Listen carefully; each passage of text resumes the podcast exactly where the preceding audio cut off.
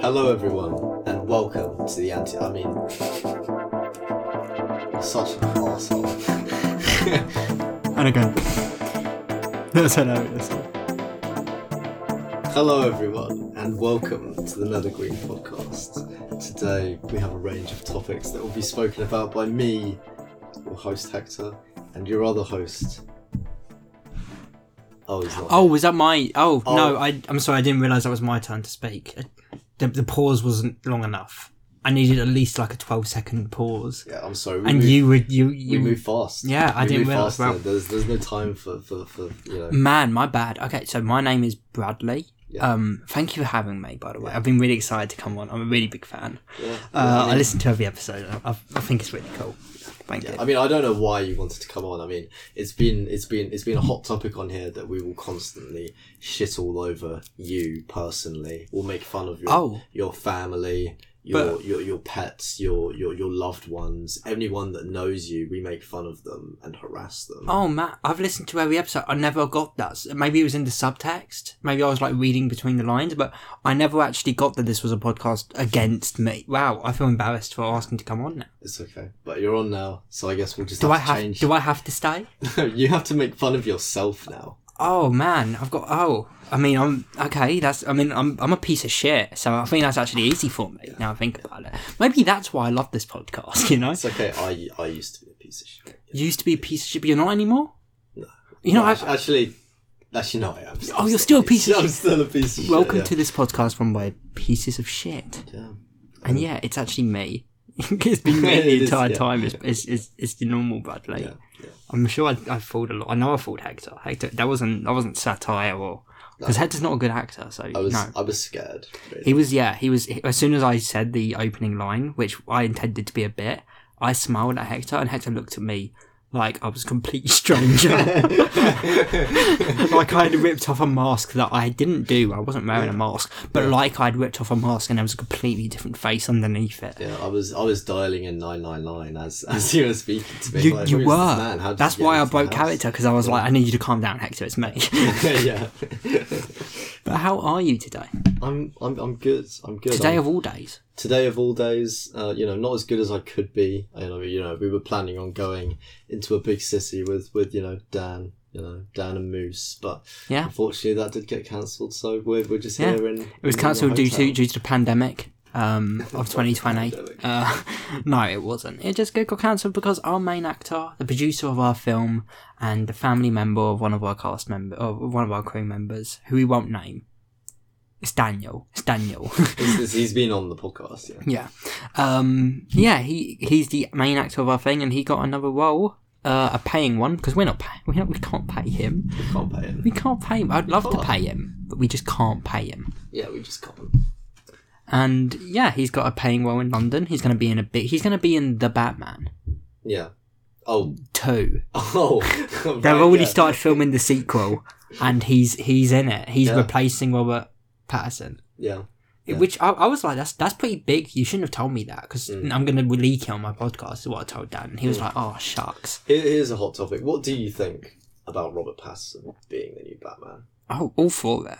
Yeah. Hundred percent. Yeah. Because here's the thing, Robert Pattinson. Yeah, he did Twilight. I agree. He did. Yeah. It's a fact. he did, do Twilight. Yeah. That was 10 years ago now.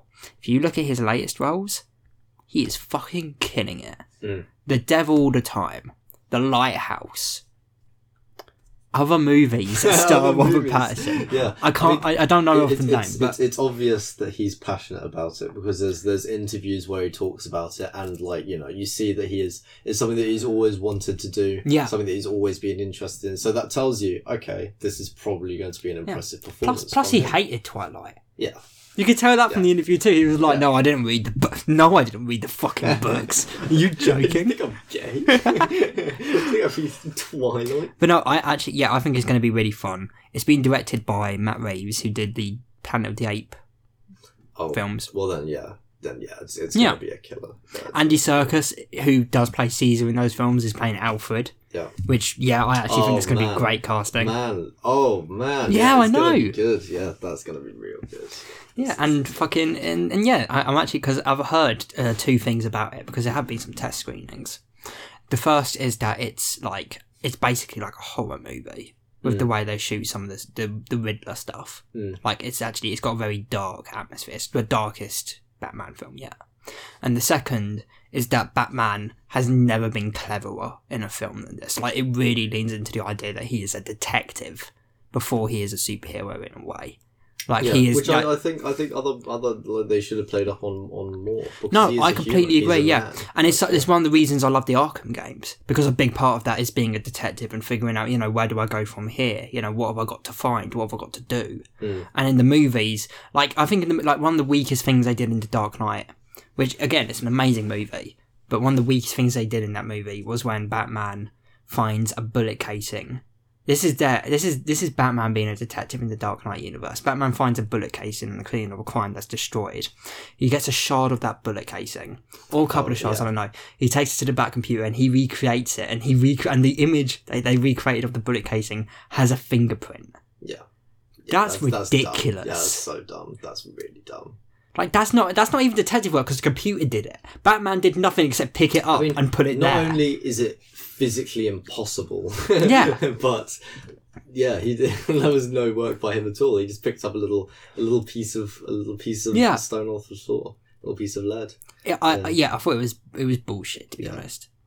And yeah, and, and I'm really looking forward to it. I really, I mean, it's it's been it was supposed to be out by now, but I don't know if you were aware, but something happened last year that kind of rocked the uh, not only the movie industry, but everything, the Which world. was COVID. oh yeah, of course. yeah, okay, yeah, yeah, okay, yeah, so, Duh. yeah. yeah, so yeah, it was already supposed to be out, but Yeah. I am yeah, it's definitely one of my most anticipated. Although I keep seeing things on Facebook that are like, would you rather the Batman or Spider Man No Way Home?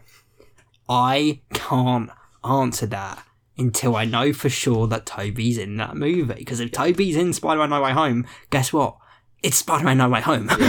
I'm not choosing that over the Yeah. Batman. I love Yeah. Batman. If but- Tobey Maguire shows up in that movie, you're gonna have a you're gonna have a theater full of men with cum in their Yes, you're gonna no, Okay. you're gonna have a theatre full of men who have turned back into seven year olds.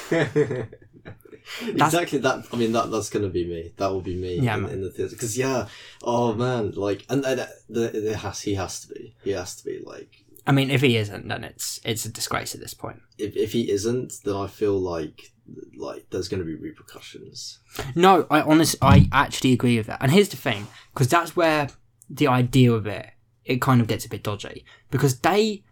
You can argue they've alluded to the idea. Yeah, no, a hundred percent, a hundred percent. They've alluded to the idea of him being in there. That's But why with- everyone's so. But hyped. with the fact that they haven't explicitly said he is, if they aren't and people actually legitimately get mad, that's going to be what they say. We never said he was in it. yeah, You guys just want. It was the same thing that happened in WandaVision. We didn't watch the podcast hadn't started yet, but we would have watched WandaVision. oh, But a big part of that was the idea that a lot of people, a huge part of me now thinks that a lot of people thought that. Mephisto was going to be in WandaVision and he was going to be the one behind it. But it turned out no, it was Wanda. yeah, Uh, but here's my thing. That may be true. However, no, no, I think he is very much in it. And there's one big reason for that. The runtime of Spider-Man: No Way Home has just been revealed. Have you heard how long this movie is going to be? no. Two hours and thirty-nine minutes. Ooh, That's Infinity Wars Yeah. length. yeah, And if that movie is going to be that long, because here's the thing, you could speculate that it's going to be that long because they int- they need to introduce the former villains. Except that's not true. You don't need to introduce them. That's because they're former villains. yeah, That's why they've done this, so they don't have to give them all massive introductions. You already know the fuck Doctor Octopus is. Like, you don't need to do his backstory in this. If you're gonna do that long, you are gonna be focusing on loads of you. Like, you can't do like don't me. Of course you can, but they're not going to have that be entirely fucking yeah, Peter. yeah. You know, that Peter you, you definitely wouldn't spend. Yeah, Not It- it Infinity War it length level. sense. Yeah, it wouldn't Yeah. make sense to spend time just going over the things that have already been gone over. Everyone would get annoyed. Yeah. yeah Thus, you, you wouldn't do that. Thus, it makes sense that some of that runtime could be allocated to Tobey and Andrew. We have we have to hope so. I mean, I honestly feel like a part of me feels like they could be alluding to him being in, even though he's not in, simply to buff up the the, the chances of a high box office. Which, in business terms, that makes a lot of sense. Of course, they would do that, even if he's not. In No, but it, it it would work. But the reputational hit they would get would be astronomical. Like I can only imagine the the audience reception to that, Yeah, the IMDb score. Yeah, everyone like- was so pissed off. People would bombard that movie with so much fucking hate if they're not in it by now. The same thing happened to WandaVision. People hated WandaVision at first because Mephisto wasn't in it, Mm, but they never said he was in it. yeah, we have to hope. We have to hope that Tobey Maguire will be in it. We have to hope. Here's the thing. I mean, the illusions, the the the idea that they've given out that he could be in it, they're a lot. Str- I mean, like the theories about Mephisto were only theories. There was nothing actually substantial. It was literally just like things that were in the background and certain lines that people would pick up and be like, "Oh, she said devil. Mephisto looks like the devil, and Yeah. he's wearing a red cap." Yeah. Bullshit like that. But in this instance, no, there's there's a lot of there's a lot of shit pointing to the idea that they could be in it. Their former villains are in it. Yeah, Like they managed to get back the, the actor that played Doctor Octopus. In the not only that, but probably Green Goblin, yeah, probably Sandman. Actually, no, sorry, definitely Sandman. Sandman and fucking Lizard were recently confirmed by Empire. really. Yeah, I think we talked about that last episode. To be fair, but yeah, they were confirmed. So yeah, like it's getting bigger. You Yeah. know, like the chances that they're in it, and that's also and there's another big thing. We haven't got a poster to this movie yet. This movie's coming out next month, and we haven't got a poster to it. They're probably on that poster, and that's why I don't want to reveal it yet. Oh, It'll probably drop with the trailer, and they'll Yeah. probably be in the trailer. Yeah, Yeah. hype. I know. yeah, man. And- we need to go and see it on the day that it Oh, comes. midnight screening. Yeah. yeah. one hundred percent. No, hundred percent. Definitely. Yeah, that would be awesome. Yeah, no, we are doing that. I'm gonna book my ticket in advance, and you better book it with me. Definitely, definitely. Yeah, I mean, it, wait. So, in a cinema? Yeah. I The cinema's you a need to cinema. that out, yeah. Yeah, the yeah, yeah, yeah. cinema. yeah, yeah, yeah, yeah. I will believe that out. Yeah, Yeah. but yeah, no, in this cinema, this is where I watched Endgame, and that was fine. Yeah. Hell, we could see it in 3D if we wanted, but I don't want to. Yeah. I'd rather see it in 2D Oh, yeah, yeah, but 3D sounds terrible. Yeah, because none of these films are shot in 3D. Yeah. They're all converted too. Fun fact: Doctor Who, The Day of the Doctor, that was shot in 3D, which I thought was pre- most fi- films don't do that. What does that mean? Shot in 3D? Right, so most films are converted to 3D afterwards.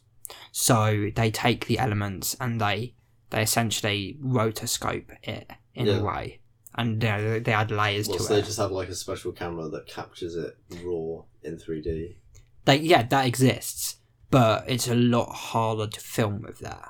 Hmm. Uh, the uh, for example, in the MCU, which every film since Avengers has been in 3D, Hmm. but there's actually only one shot. So yeah, n- no, since four have been in 3D, Mhm. but there's only one shot in the entire MCU that was filmed in 3D, Yeah. and that's the end credit scene of four, and that's a two minute scene, and they decided from filming that two minute scene, wow. This sucks. This is really difficult. I don't want to do this anymore. We're not doing Yeah. this, and that's because they're much bigger cameras. You you have like it is is I don't know if they're actually like digital. I don't even know if they're digital, but they are like have to be. they are fucking units. Yeah. And yeah, and that's why because Doctor Who. I mean, I've got the Blu-ray, which is in 3D too, but there's the 2D version. But even the 2D version, that's why when you look at it, you can still tell that it was 3D. Mm. Like when you look at it, there are some shots where it's like, like wow, even though this is 2D, yeah, like you can totally see, you can see how that was 3D. Yeah. When you watch a Marvel film in 2D, it's just a film. yeah. You- There's no specific shots that are like, wow, that would be.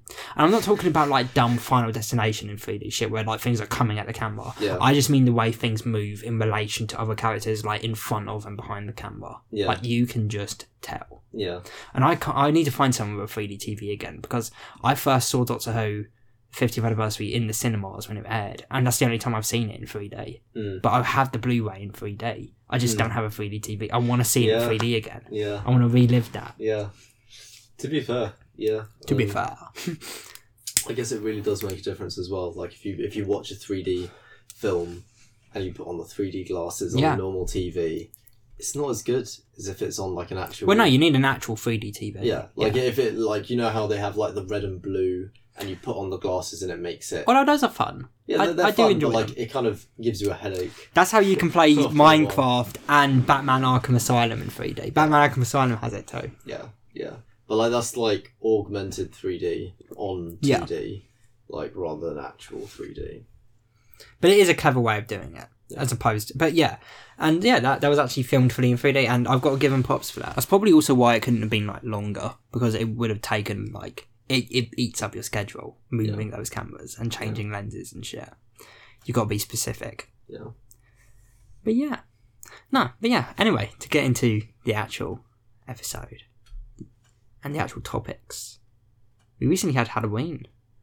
We did recently have Halloween. Yeah, Did you you did nothing. I did. I did. I did nothing. You know, I didn't even watch the new movie. I literally did nothing. Well, the new Halloween related. movie. Yeah, I did nothing Halloween related. I watched the new So- Halloween movie. Actually, the only thing that I did do that was Halloween related Hmm. was Tusk. That was it. Yeah. Oh, we we are going to be talking about that. Yeah. I wanted to ask though, do you mean was is that an irregular irregularity? Do you usually do It something is- on Halloween? Yeah, it is quite irregular. Normally, my family um, buy a load of pumpkins and we do like a competition to see who can carve the coolest pumpkin. Mm. And yeah, that's something that we've done like every year for like forever. Forever. Since since before you were born, literally, literally, yeah. in the womb. Maybe since like maybe I was like five or something like that. Basically, yeah, since like it's forever. tradition. Yeah. So Did you do it last year? Yeah, we did it last year. I mean, this year the only reason we didn't do it was because we actually couldn't buy pumpkins from anywhere. Oh, like man. there weren't any at the at the at the Tesco's here or at the co-op near mine.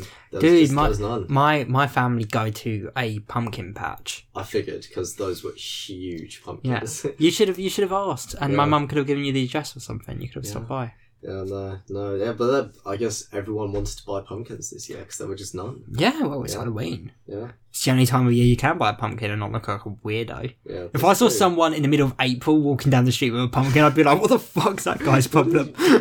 What's that guy's deal?" Actually, here's a good point.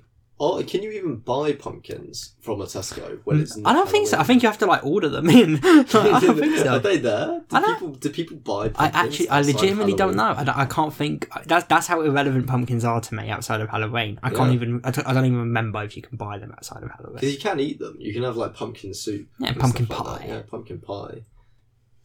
Yeah, no, I, I actually can't think of any time I've seen a pumpkin in Tesco's other than Halloween. Man, no, that's how That's irrelevant they Yeah, that's how irre- irrelevant. Yeah. Useless. Yeah, you know, in the original days, they used to use squashes before pumpkins. Really? Yeah, That's interesting. those look a lot more horrifying though. Yeah. Yeah, I can imagine they're like pale and Yeah. skin skin toned. Yeah, they look terrifying. Yeah. They look like little gremlin faces. Yeah, really weird. Yeah. Yeah. Yeah.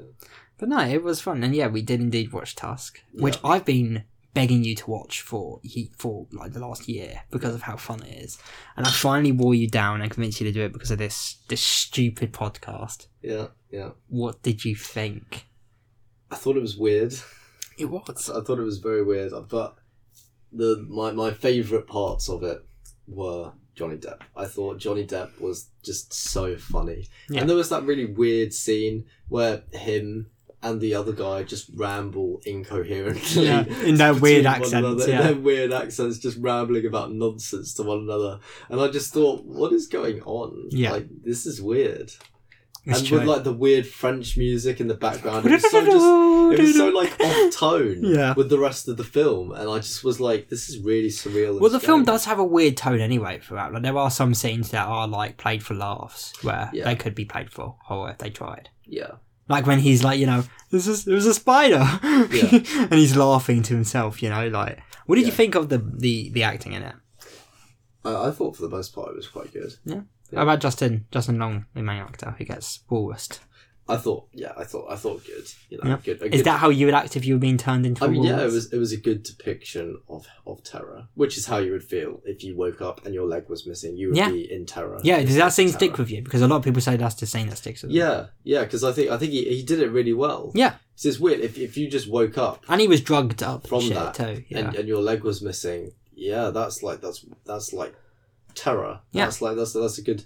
But then obviously after that, it gets a bit too silly for the terror to still be, you know, prevalent. in- I've shown you pictures of the Waters costume. What did you think of it in action? See, but before watching it and the concept of it and like the costume was, you know, relatively terror invoking. But then watching it, it's like, oh yeah, okay, the terror's gone. It's just kind of yeah, it's definitely better in Yeah. pictures. Yeah, like like in in the pictures, it does actually look quite terror inducing because you've got like all these faces and stitches, and it's quite like grotesque. Yeah. and like the concept of it is quite fucked, and and then you watch it, and it's like I don't know, just a bit too silly. It's is. like you, you can't you can't. That's why I've always referred to it as a parody of the Human Centipede. Yeah, I mean, you haven't seen the Human Centipede, have No. you? no, of course not. But I mean, you. I feel like you probably know enough about it to do. I mean, you've seen the the South Park parody. Yeah. You know. Yeah. Like yeah, I've always considered it a parody of that because Human Centipede doesn't play anything. Well, the first one at least doesn't play anything for laughs. Mm. Like it's trying to be serious and grimy. Yeah, The others go too far playing it for laughs. I don't need to see a big fat mute autistic guy masturbating with sandpaper. Human What? Centipede too. That's a scene. Are you kidding? What is in bear? Like you see it? No, you're not fucking. No, of course you don't see it, Okay, but right. I was, I was gonna say, but why? Why is that in? Because they, they relevant want it the to be as grotesque. Oh, it's not. I mean, I mean, he he's just made a twelve person human centipede, including a pregnant woman who gives birth and the baby dies in the middle of it and shit, and he's just masturbating to the result. Oh wait, if she gives birth, is she giving birth into the person's mouth or, or not? Oh, I'll be honest, I don't remember. I all I remember is eventually, if that does happen, the baby is indeed out of the mouth because it, it is left. And Yeah. yeah. And I think she dies too, but she's still stitched up. So Yeah. maybe. And yeah, she dies in the middle. And yeah, it's a fucking. And then the third one. To be fair, the third one actually introduces the one thing that I actually do think is worse than a human centipede, which is the human caterpillar which is a human centipede, except they cut off your arms and legs too, so you're just wobbling. I know, God. dude. They're such dumb films, but that's why I really do think this is a parody of it because the idea of it, although you know they they try and be serious with it uh, on occasion with the human centipede, it's as ridiculous as being. st- Is it actually to be fair? That's a good question. Is it as ridiculous as being stitched into a walrus costume? Yeah. I think it is. Yeah, I think mean, it's I as think, I think the the part that made it like I feel like if they played on the terror aspect of it more, Yeah. they could have made it more terrifying. Yeah. Like it was the way they presented it that made it feel silly. But that's because I mean it's Kevin Smith, and he is like he's a comedy director. Yeah, know? like yeah. the way it was presented was in a silly way. Yeah. If they presented all of that in a more horrifying, dark, slow sort of tone, then yeah, it would be really, really disturbing. Like it could be really disturbing to like you know play off of like the way that he looked while he's being stitched into Yeah. the into the thing more, and like you know yeah, like you you could totally make it more disturbing, but they, it was more silly because like did- he's, he's like flapping around. what like, did you think of the scene where he was dragged into the water and he's been told to learn to swim? Yeah, I mean, yeah, that was that was a bit, but again, like it was just Yeah, a mixture of the acting and like the general the way it was shot. Yeah. just made it a bit more silly. I Yeah. don't know what it is. and I. I, as much as I love him, Johnny Depp's inclusion definitely doesn't help with the silliness. yeah, it definitely makes it more silly. As soon as, soon as that came in, it was like it was no longer. It really it changes the film. It Yeah. really does. It changes Yeah. the direction of the film.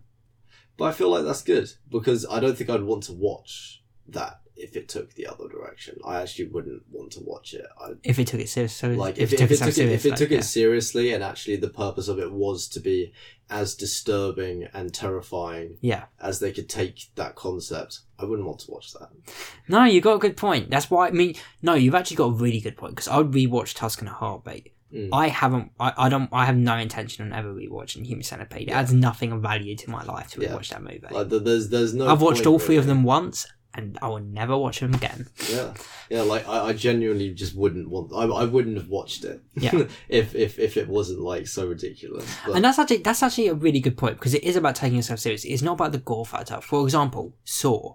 I love the Saw series. I'd watch any of the Saw movies right now, even though they're really dumb, because they don't take themselves too seriously. And the Mm. one film that does take itself seriously is the one film that's actually good, the first film. And yeah, so it's yeah, it's not about gore for me. It is about if you're playing it seriously because yeah, the human centipede and and if you're just trying to be gross out and dumb, Mm. like masturbating with sandpaper. Yeah, that is weird. And the third one has a lot of rape in the third one. It's What, set in a prison. Centipede? Yeah, in the third Human Centipede film, which is set in a prison, a lot of rape. It's weird, and I didn't enjoy it. Yeah, It's not a good film. Yeah. It really isn't. See, all three of those films, all three of those films are one out of ten. I just I generally don't enjoy like dark, Yeah, disturbing horror films. Yeah. Generally, like I generally don't because like for me, what's the purpose of watching a film?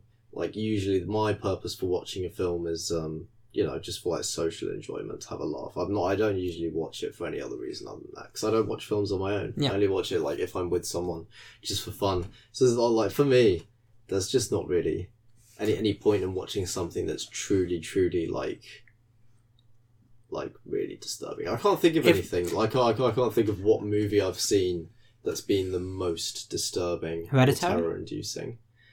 See, it wasn't. It was. It was. It was. would It you put it in that definitely- genre? Mm, Because here's the fact: I would, I would, I would mildly agree with you. Except I watch a lot of disturbing movies, and I personally, the ones I love the most are the ones that have something to say. mm. Like as I've said, and I think we, I don't know if we talked about this on the podcast or not, but when I brought this up, you kind of, you, you kind of laughed a little bit. But the, the, the guy who wrote Hereditary, in his head, it's not a horror film; it's a family drama.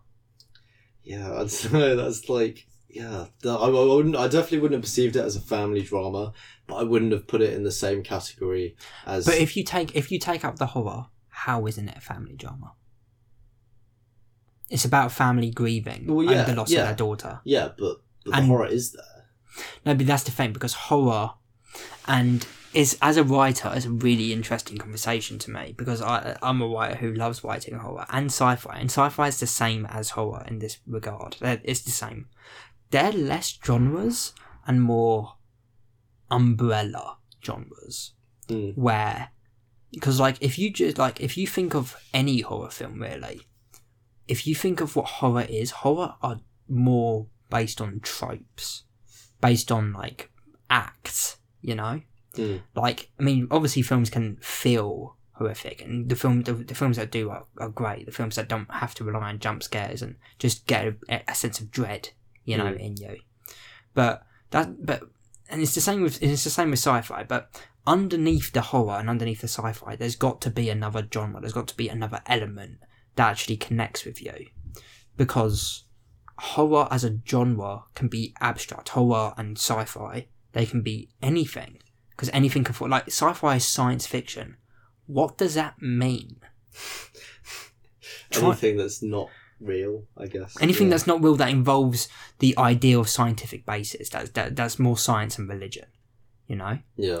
horror what what what constitutes a horror what's scary Yeah, that's true. Yeah. you know is ghostbusters a horror because it involves ghosts Yeah, that's very true. Yeah. You yeah, know? that is very true. It's very subjective, isn't it? yeah, and it's the same way and Like, ghostbusters would is a really good example Yeah, because how you can make get horror films that aren't horror How would you get a computer to identify what is a horror? exactly Yeah. but because of the basis of what the story because hereditary again if you take out the horror because the story is about that if you take out the horror it's a family drama and that's why he wrote it like that because the horror doesn't come out of the story i mean it does but it comes out of his directing and the way he's telling the story Mm. not really the story itself if that makes sense Mm. like say the art my you know actus reus the film we're working on Yeah.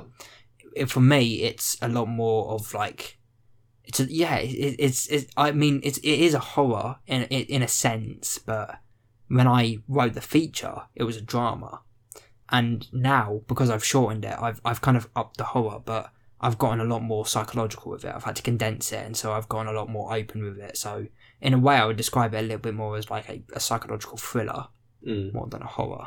Yeah. Like this guy's on the edge of his in his head metaphorically, he's on the edge of his fucking seat and he's about to fall off, Mm. and he doesn't know why yet. And it gets revealed, and then he's got the option: he can either fall off his seat or he can cling on, essentially. So what makes it more of a horror? The visuals. Yeah, yeah. The only if this is going to be horror, it's because Dan is really good at that sort of thing. Like you remember his short film in college, the uh, the, with the plague doctor. Yeah. Like he's yeah, and I think it, it will be the visuals and the tone and the sense and the vibe in a way that we give off that will that will make it a horror. Mm. Because you can look at stories like Paranormal Activity. Have you seen Paranormal Activity? Uh, no, I don't think so. It's the found footage one where you know it's a couple and he's you know they're haunted and you know it's a, the the really famous Oh, shot is, is filming the bed. Yeah, I think I have seen one. The first one is the only one that's fine, but it's only fine because of the way it's like edited and the vibe it gives off. If you take the concept of that, you can twist it into anything, and someone did because Marlon Wayans, who does Scary Movie, he made a parody of it called A Haunted House, which has exactly the same premise, but because he's funny. Well, yeah, sorry, Marlon, quotation marks because he's funny. because he's funny. Because yeah. he's a quotation marks comedian Yeah, he did his own spin of it, and you realise like, yeah, like it's the exact same story. He's just he's added shit to it, and he's telling it in a different way in order to make us, again quotation marks, laugh. yeah. Oh, Yeah, but yeah, it is. It is like that, isn't it? And that is a weird thing to think about. So technically speaking, the story isn't what makes it scary. Yeah. at all. because again, like with Tusk, you could tell that story and make it a full-on horror. You can make it disturbing. You can make it a movie that no one wants to watch. Mm. But he didn't tell the story like that. Yeah, he told it in a different way that makes it more of a black comedy. But that movie could easily be with the exact same script. If you just tweak it a bit, the exact same sort of story, exact same sort of setup, you could easily remake that movie into a full blown horror.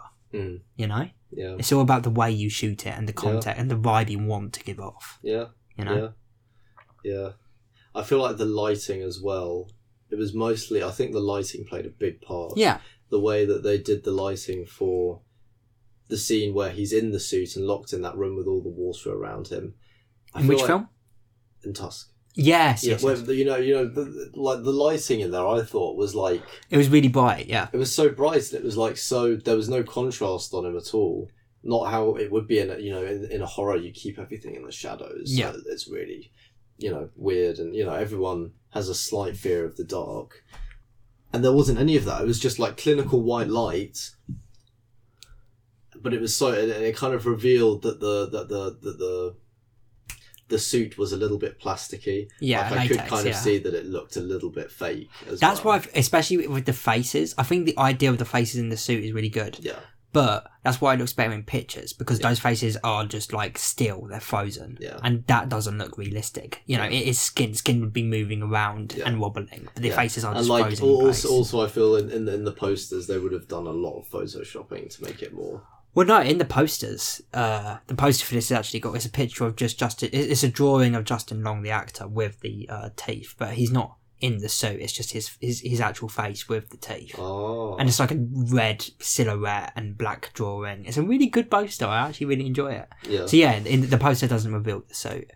yeah. But in the in, in that lighting, yeah, it did look a bit. It looked a bit fake, and that kind of yeah, and like it was so bright, it was just. as soon as I saw that, I like a part of me was like a little bit disturbed because you know I knew what was happening to this person, Yeah. but also the other part of me was like, this is ridiculous. this is so silly. I mean, you got to remember. I mean, it, he, they played it during the credits, but this was an idea created during a smoke session on a podcast. You know, Yeah. and I think it's it tells like Kevin Smith. Yeah, this movie isn't intending to disturb anybody. It's, he, he wants you to laugh with him, you know, or not at him. And yeah, I'm not laughing at him with this film. I do. I think it is very funny. Again, there are the, the, the main the main problem with it, which is weird. I don't know. I don't know if I would actually. You're going to disagree with me. I do think weirdly enough, the main problem with it. No, I suppose you won't disagree with me. Not if I condense it. I was going to say Johnny Depp in total, but I actually am going to rethink that. I think you could keep him in. I just think you have to completely redo the ending. Not just the very ending, which we'll get to, because the very ending is the worst thing in the film no anyway. sense at all. Yeah, But just the entire resolution of him fighting him in the other walrus costume yeah, and him having to go full walrus and kill him, and then they're fucking screaming and they're running through the house and shit. As soon as you introduce him in the walrus costume, him, the other guy in the walrus costume, and he's like, "We've got to fight to the death, Mister Tusk. As soon as you introduce that, it's like, man, what am I watching? Yeah. What what is what is this? Because yeah. that because there's there's there's you know there's making fun of the genre, which I do think he's kind of doing in a way in some of this. But then there's like, like you wrote this on weed. You wrote this smoking weed. This is like acid. yeah. Like we don't need. This is also, un, also this is unneeded. it, for, for me, it didn't make sense that the guy, the old guy, yeah, would be in a walrus costume because he didn't kill Mister Tusk in a in a walrus, walrus costume. costume. Yeah. So that doesn't actually make any sense. Why? Why would he logically think that he should now be in a walrus costume? I think I think the idea of it was it wasn't as much to do with him as it was to do with with Wallace with the walrus with the with the idea that he's got to kill him to become a full walrus. Hmm. You know, and that's I guess he wouldn't be able to if he was like not Ye- in a suit. yeah. He was trying to give him like equal ground, Yeah. make it as an equal fight as they could. You know, Yeah. I don't know, but yeah. And then fucking Guy Lapointe, who is Johnny Depp, comes in and points his shotgun at Wallace, and they're like, "No!" and it fades to black. And then we come in one year later to love interest and a kid from Sixth Sense, which is what they're called in the film. It's really unusual. Yeah, that's their names in the film. Kid from Um, Sixth Sense. Yeah, the kid from the Sixth Sense. Remember, he was in this. Yeah, yeah. And yeah, and they they go into a a exotic animal wildlife exhibit or something, and and they have a newspaper, and they're like, they they go to a pen, and there's a dirty pool that has some of the objects from the pool in the lab, which I did think was cool. Yeah. And a fucking dirt hut. Yeah. And they're like, Wallace, Wallace, it's it's okay, it's it's us, Wallace. Wallace. And And then he shuffles out. no, that he Oh, they found the found the fish, yeah they revealed that the news in the newspaper was a raw fish, Yeah. which you know humans you can eat raw fish, but not that sort of Not fish. with like the skin and yeah, yeah, And- and and they throw it in, and fucking Wallace comes fucking crawling out, and as he's fucking snacking into the raw fish, she just goes, Wallace. he comes out, and he looks up at her, and they do a dumb little flashback that shows that he, you know, he used to cry. He was a he was a manly she's saying man. like, oh, you, you you cry to you know, oh yeah, animals don't cry. Crying is what makes us human. yeah, And then he and then he and then he sheds a little tear. yeah. And he and he waddles back into his into his mud hut. Into his little mud hut, like a like a like a walrus. yeah, like a walrus. Even though he is a man, he is a man. he is a human. He is a man, man. and what's happening is completely illegal. Where are his parents? yeah, where are his parents? That's a good point. His, his parents don't care that he's a Because don't get me wrong, I actually completely believe that this this dumb ass love interest and kid from Sixth Sense Yeah. could have totally decided, yeah, let's do this. Are you telling me this guy's mum and dad looked their little walrus son in the eye and were like, man, let- let's you should live? He's he's not just a little walrus son. He is a man stitched Yeah. into the skin of dead people. He is in a human suit. You can remove. You would have horrific scars Yeah, and, and no because tongue. like we, we saw we saw there was like a, a, a shot where we actually saw what he was like. yeah, he'd stitched his elbows to his sides Yeah. and like he'd fucked up his fingers too. Yeah. And he has no legs. Yeah. And again, no tongue. And yeah, and uh, yeah, I mean, he'd probably he'd be in an asylum for the rest of his life too. You, you know, would completely. want to be alive, would you? No. No. I would personally regret, like, obviously, I'd, I, that's the worst thing about it. You couldn't even write it down because he fucks up your hands and fingers too. Yeah. How, I, so I'd just be like, kill me! Kill me! And they'll be like, what is it saying? I don't know, it's a walrus. It's not, I'm not a walrus. Please just fucking kill me. Yeah. Kill me. And that's just what makes it even more absurd. The ending, just like it, it seals it. It seals It the absurdness. it really does. it. And I think the ending, for what for what they wanted, even though it's ridiculous, It is. makes no sense. It is. It's good because It's- it, it fits the rest of it. Like like you know, it doesn't make sense. The whole fucking movie didn't make any sense. It's true. I don't know. It's just it, I, I I personally thought maybe it was a it was a step too far of the absurdity meter. Especially considering in the shot before that, Johnny Depp's guy LePont, LePonc, wherever it was, had a shotgun to the guy. Just pull the gun. Just pull that fucking trigger. How do you look at that man and actually lower the gun and be like, "You're right. He should live." He should like live. what? The No. only way you let that guy live is if they wrestled you to the ground. Yeah, because no, why the Depp. fuck would you let you that guy live? him. Yeah, what would you rate it out of ten? Yeah, so I would rate it. Yeah, between you know, between a five and a six. I'd say you know a six. Yeah. Yeah. I mean, I personally, yeah, I think it's generous. And look, I love Kevin Smith. Kevin, we know you're listening. Okay, Yes. you are with esteemed colleagues such as Chris Chibnall, Barack Obama, Yeah. the Pope. Yeah. We know you're out there. Alec Baldwin. Donald We- Trump. yeah, Donald we've Trump. had them all on this show. you know. We know you're out there listening. I want you to know from me one, love Dogma. It's your best film. Shane Weinstein owns it, but I hope you get it back eventually. And two, I think this film is really fun, which is See, what a film that- should that's, be. that's why you would give it above a five. If you are if you are willing to watch film again, it's done its job. It's more than a five. I don't know. I think that's a weird argument because I mean that's rating it based purely on enjoyment. When I'm rating it as a movie, as a Mm. standalone product. Uh, yes, but, it- Like Batman and has- Robin. It has to have something. Well, so to make you so you're saying so you're again. saying so you're saying Batman and Robin would be a, above a five for you. I, I haven't seen that. oh, we've got to do a commentary track on that. I haven't point. seen that it's, personally. it's a two out of ten, and it's incredible. The Room. You think The Room is a five? Think about that. It's not good, but there is a reason why. Yeah, but exactly. so but it's not good, and that not goodness is what the star system reflects, not whether or not you would enjoy it. See, for me, I like like in terms of in terms of what I'm saying there with like you know its rewatchability having an impact on its rating. I'd still put you know I'd put I'd say the room and Tusk are in and around the same sort of If like, any, just uh, above a five. Like uh, it's, you know it's what? Actually, here's- enough here's to my make me watch. Here's again. actually my argument for that. Then here's my argument for that. I actually, I would, I would give Tusk.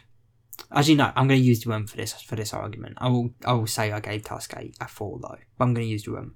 The room is a two in my books. Mm. Okay.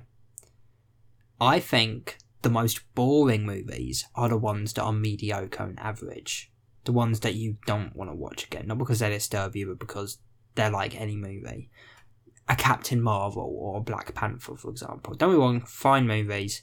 I would skip them. An Ant Man, you know, those sort of movies. Yeah, Those are fives.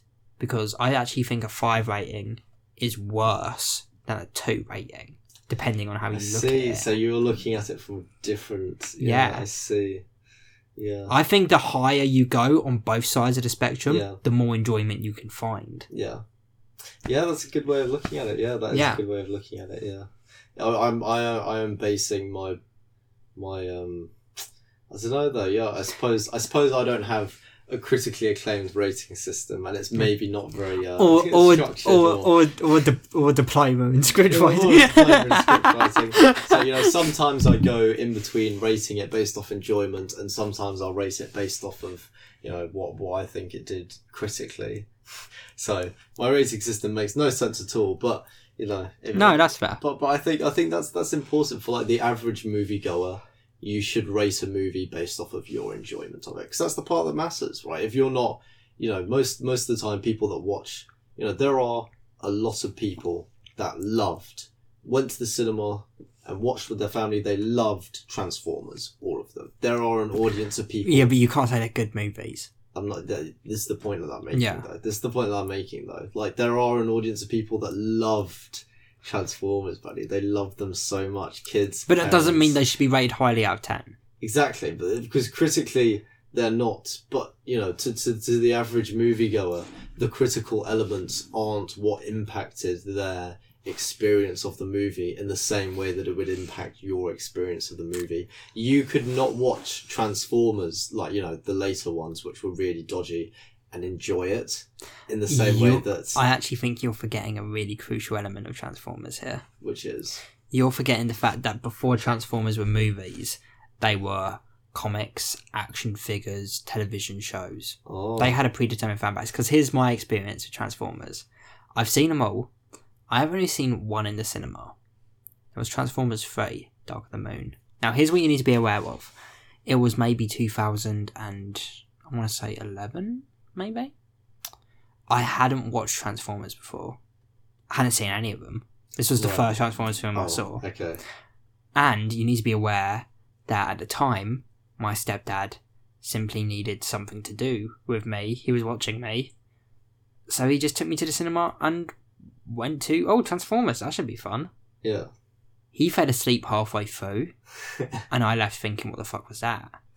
I reckon that's what a lot of people were doing with Transformers. It's the sort of movie you can take your kids to, and that does make bank. That's also a big part of Marvel too. That's part, I mean, especially their early successor, like the Avengers. Mm. That's totally a movie you could have taken your your, your fucking eleven year olds to. Mm. You know, Yeah, yeah, no, that is true. But there are still definitely an audience of people that enjoy it outside of just that as well. But I do Mm, think there are a lot of people. There are. There have to be. No, I mean there are with every movie, aren't there? There's not like rational people. No offense. Rational people. I'm sorry, those movies are fucking terrible. Yeah, I'm gonna say it. Not rational people. Yeah. well, it's all subjective, isn't it? Up until a point. Up until where you can be, where you have enough knowledge in the area to be able to critique to to be able to critique it. Like Yeah. up until that point, it's all subjective. I think. Obviously, beyond that point, it is a bit more objective when it comes to critically criticizing a movie and Yeah. the way it's done things. You can be a bit more objective about in that sense. Yeah. If you don't, if you don't have that sort of knowledge. Then you can't be objective with it. It's all subjective completely because it's mean- all just purely opinion. I mean, talking of critical ratings, recently, uh, the MCU, the Marvel Cinematic Universe, has been struck with their very first rotten rating on Rotten Tomatoes. Uh, have you heard about this? Have you, have you read about Have you heard about this? Have you seen this? Have you about heard this? about this? You this? so, alright, here's the thing. I was actually a bit surprised that this was their first. I mean, I haven't seen the movie yet, but I mean, there are movies in the MCU that I would have thought, if I had known otherwise, could have been rotten. Mm. Uh, Black Widow, for example. If I had known otherwise, I would have thought it could have been rotten. Yeah. Uh, Thor the Dark World, The Incredible Hulk. T- And this movie, don't get me wrong, Wait, it's not Incredible Hulk. it's not rotten. What about it? Why did you say it like Wait, that? do you, do, you, do you think it's bad? Yeah. Were you kidding? Well, the original one. 2008's Incredible Hulk with Edward Norton. Bad. Yeah, it's bad. You kidding? Maybe I haven't seen it in a long time. There's that the one with the with the abomination. Yeah. You haven't seen it in a long time, do you? Yeah, that movie's weird and Is it? strange. Yeah. Oh, that's a shame. I, I, I have fond memories. No. Don't it. get me wrong, I don't hate it or anything, but it's like a 4 out of 10. Really? Yeah. Damn. Okay. But my lead, I mean, the movie I've rated the most harshly, the two movies I've rated the most harshly on in the MCUs thus far have been Ant Man and the Wasp and Black Widow, both of which I did give a three. I think, and yeah, we watched Black Widow together. I've watched it a couple more times, and every time I've watched it, I've liked it less. I remember. I remember originally you were giving it I think a six. like a six. Yeah, yeah. I, I was giving it a five at the time because I just. Here's what you got. I've. I've watched it twice since then. The first time I watched it, it went down from a six to a four. Yeah. I watched it again, it went down with a three. I'm going to stop watching it. I'm not going to watch it again. it's, I, I, yeah, there, there were Because lot every time, every yeah, I every time I watch it, I actually find something new that I didn't notice before, and I'm like, "Oh man, that sucks. Mm. Why'd they do that?" Yeah, Taskmaster is still atrocious. I'm not going to talk about Black Widow. yeah. But- We've already talked about. But yeah, no, it's so podcast, yeah, Eternals has got fifty three percent. Now here's why that's not that big of a deal, because the threshold on what on Rotten Tomatoes between rotten and fresh is fifty five percent. No, sorry, fifty nine percent. Mm. This is fifty three. It's not rotten rotten. It's not Batman v Superman twenty six percent rotten Yeah, or Del- or and also know like, like the rating system is just it's completely meaningless. yeah from the way you you explained it to me. So it is. It's completely Yeah. meaningless. Like there there could be so essentially there could be if if fifty percent of people rated it a four point five and everyone else rated it a ten. Yeah. you, you know if you, if you were to take it you know one to ten that would still be pretty high it would be like a it'd be like a seven or seven point five Yeah. right but no now it's day cancer Yeah. is under fifty percent Uh, yeah, let me let me explain let me explain it for the audience in in the way I explained it to you. So, say you you release a movie and you show it to hundred people. Ninety of those people come out of the movie being like, "That was without a doubt the best film I've ever seen in my life." In fact, I think that is the best film I've ever made. Cinema has peaked. This is a f- you know ten out of ten all round. Ten out of ten. Ten people come out of that film being like, "I didn't get it." I didn't actually like it. I didn't understand why. I didn't understand it. I think that's a three out of ten. Thus, the movie is a ninety percent on Rotten Tomatoes. They could then show those hundred people another movie that is mediocre. It does everything really averagely.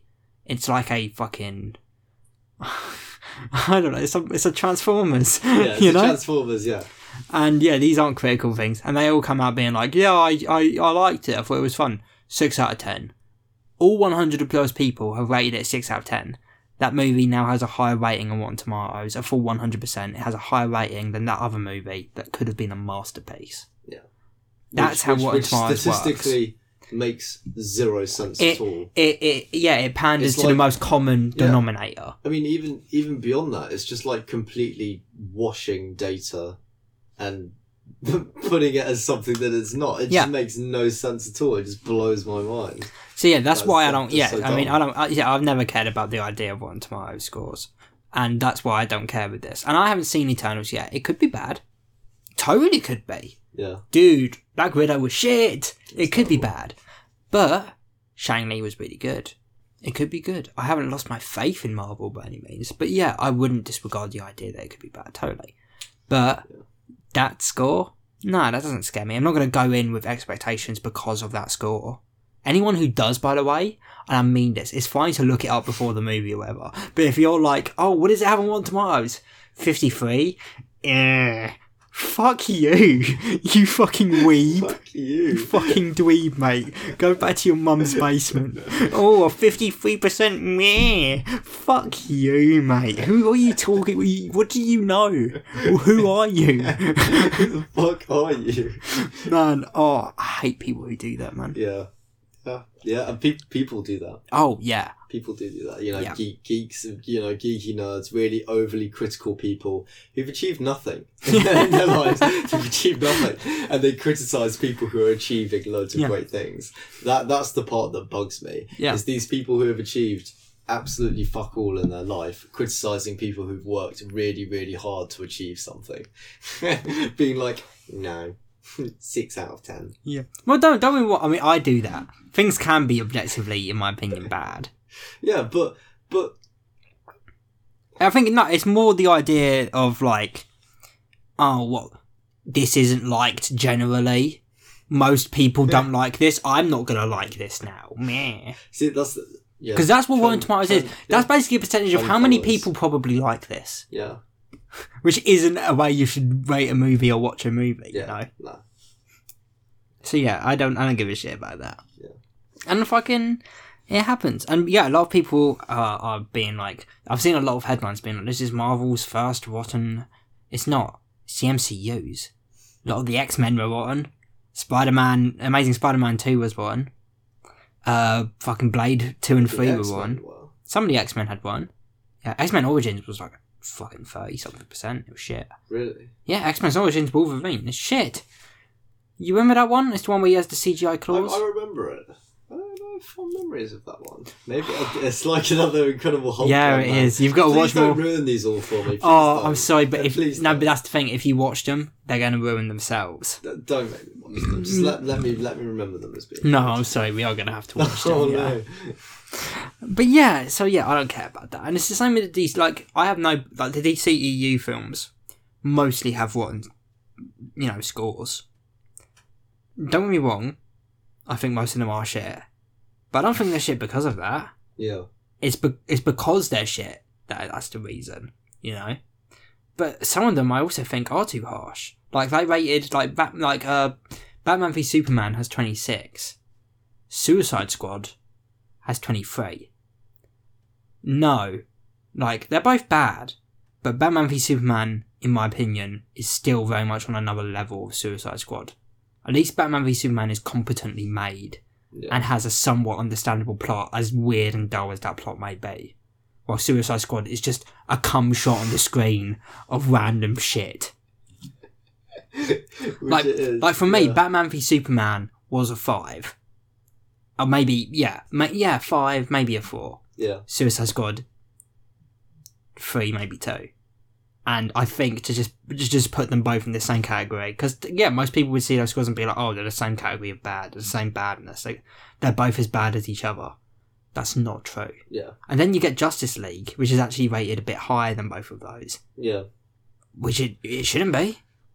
And it's like it's it's so, So that's the fucking problem is because it's yeah. like it's like it's like taking taking a data set and saying right, we're going to partially randomize it. Yeah. So that's basically it. Like is is partly is partly random if, if if you do it in that way. It's really weird. I mean, what what they're doing is what you call a moving average, but like a weird version of a moving average, which you wouldn't even use because it doesn't represent anything. Because technically, it's completely random. Yeah. So yeah, I have no idea why you would even want to do that. I have no idea how Rotten Tomatoes is even a popular platform for people to to do reviews. It doesn't make sense. It's because people. Uh, it, it, there's two reasons. One, they also allow audience reviews, so people love posting those and disagreeing with the critics and shit.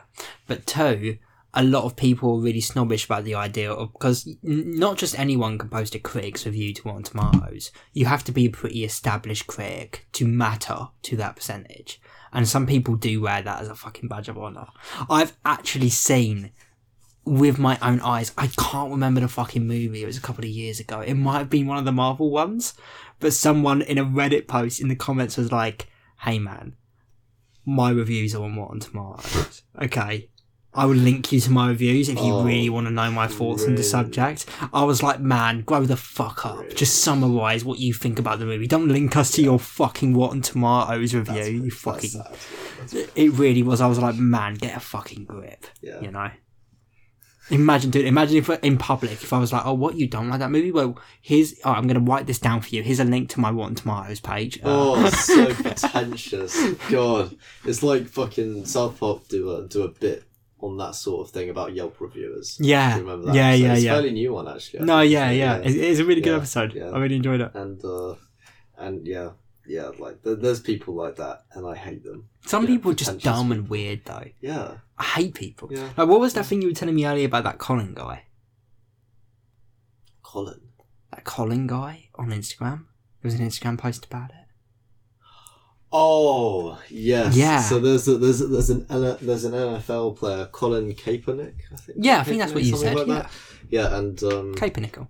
I can't remember what his name is. Colin Kaepernick. The, he's an NFL player, big afro, and um, he Is that his DJ name? big afro, Big Afro, Big Afro. big afro. And he, uh, what did he say? He said um, He, he compared basically- the NFL to slavery. Yeah, he told me, compares yeah. the NFL to slavery, and this, um, you know, Colin Kaepernick, after making over forty-three million dollars during his career, That's a lot of money, the NFL is exactly like slavery. man. Like, what asshole! Yeah, What a piece of shit! that's Imagine, imagine, imagine suffering, suffering in a cesspool of shit in in a in a in a poverty-stricken Yeah. country like Africa, where there's human trafficking. You're getting beaten with a whip, and you're actually, Yeah. you know, in in in a, in a human slavery or human trafficking ring, and then you see. Hmm. NFL superstar with a forty-three million dollar net worth says his job is like slavery. yeah, man. It's like imagine, yeah, like there, there's people people working in a sweatshop, and they look out of cage windows at night, and they think, man.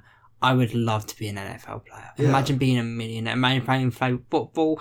Oh, that's my dream. And then eventually one of the guards allowed the TV to be on. It's not usually on, but this was Christmas or something. We're being forced to work on Christmas. yes, it's Christmas Oh, Colin Kaepernick, my favourite NFL player. And he turns to the screen.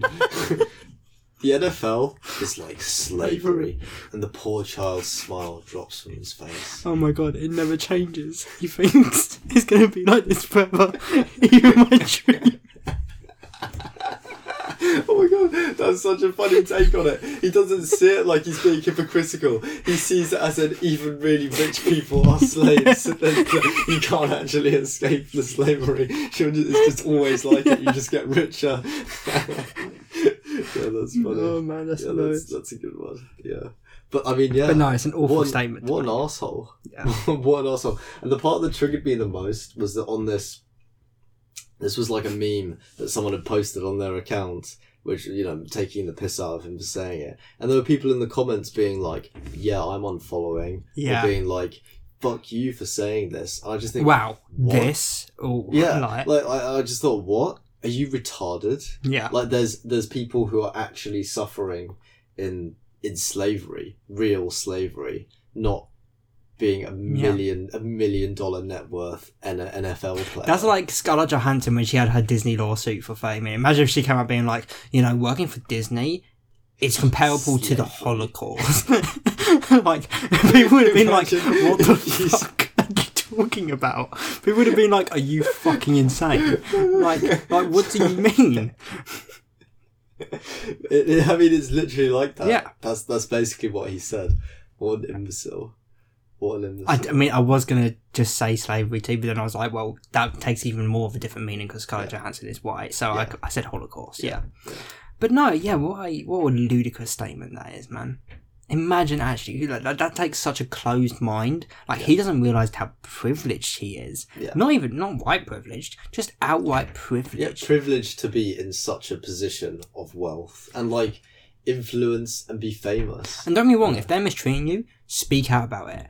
Don't You can. compare it you to can slavery. exactly because you can speak out about Yeah. it and you can do something about Yeah. it. Guess what? You don't enjoy it. You can quit your job and walk away with your forty-three million dollars. Whereas someone who's in, oh, I'm, I'm leaving. I don't like this. Yeah, man, that's so work. true. Wow. Like he can just leave. If you're if you're actually trapped in a slave cult, it's tough. Like that, Yeah. that's your life. You you are a slave. Yeah, what an asshole. Man, it's like I mean, it actually, I mean, it's, it's not it's not related to it, but do you remember when Kanye on stage said that slavery was a choice? Yeah. Is that how he's kind of picturing this? Like he's is, maybe this is. Do you think that's kind of the angle he's going at here? Like know. he like he's not saying that- the NFL is that a was- slavery. He's he's simply trying well. to say that he feels like a slave. Yeah.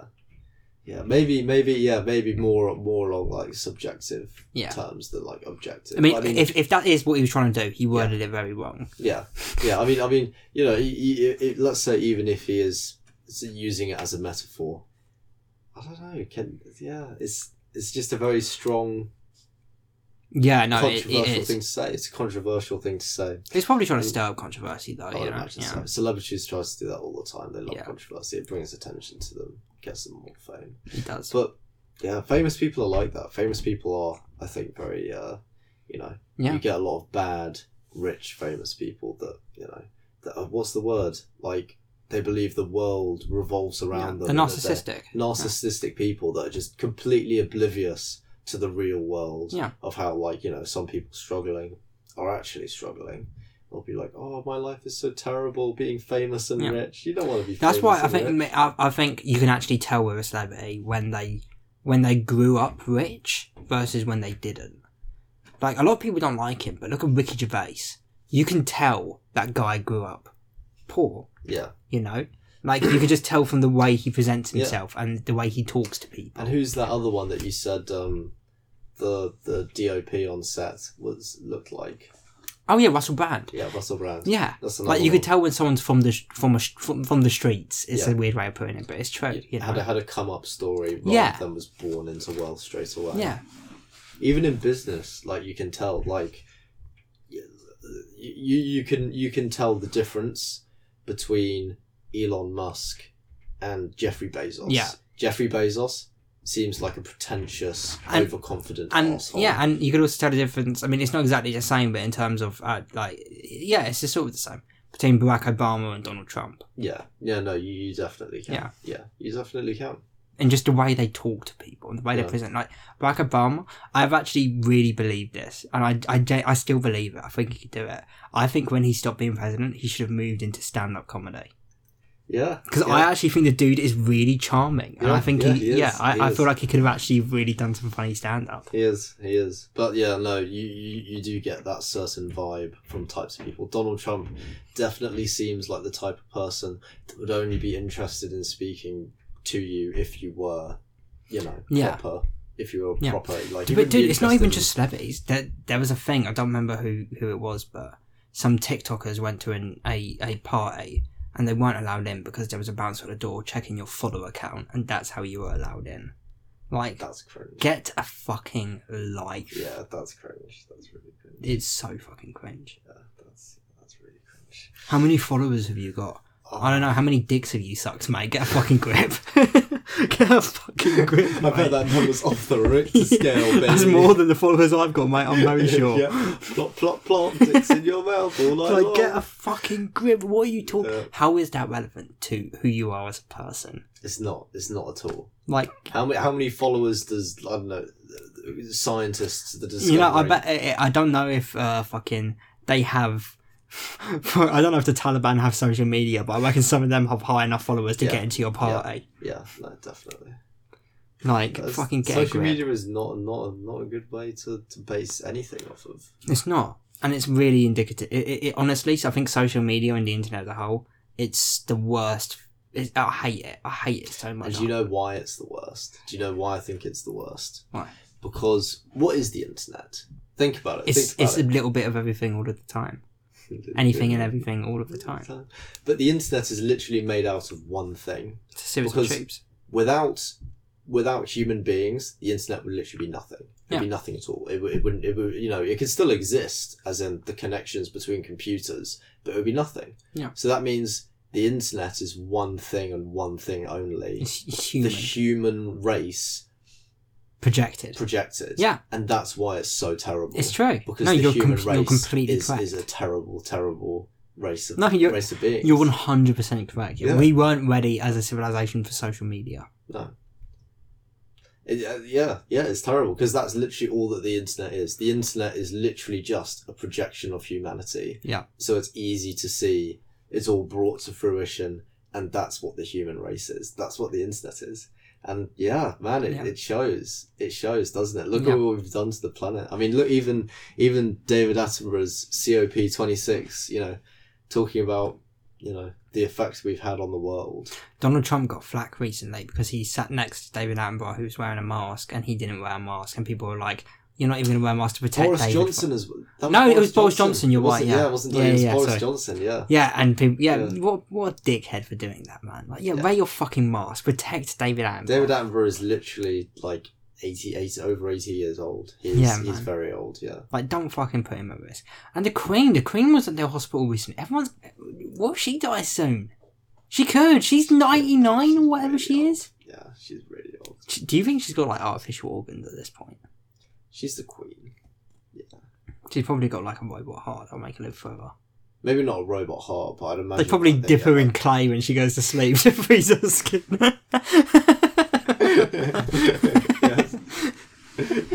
Every five minutes, she has like a full body massage and pedicure, and you know the Yeah. little needles poking out. Yeah.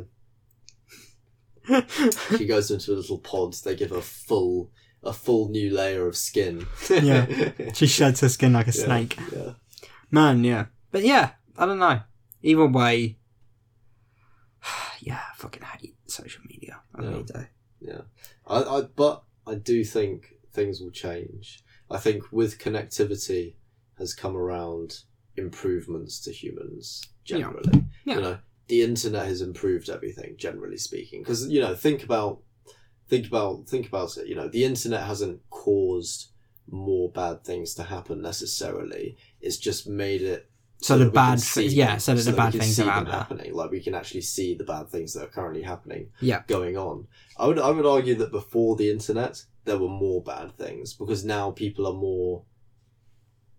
You know, you can think about. You know, you, you can't think about something if you don't know that it exists. Yeah. Now everyone knows that these things exist. People are more aware to stop them from happening or aware to like not accept them into society and then people are more aware to to, to change Yeah. i think so i think it has improved things generally but it does still reveal quite a lot of bad things, especially that video that we watched earlier about. Um, Yeah, I don't. Yeah. Yeah, I'm. I don't even want to name them because I don't want to get into that rabbit hole. That could be an entire podcast episode. I promise you, it could be because that video was only half an hour. I promise you, it barely scratched the surface of the full story of this person. yeah, Oh man, yeah, we can't get into it right now. Let's change topics. yeah, Fucking so, a couple of weeks ago, there was the Rust incident where Alec Baldwin and the his film uh, murdered director of photography uh, Halyna Hutchins.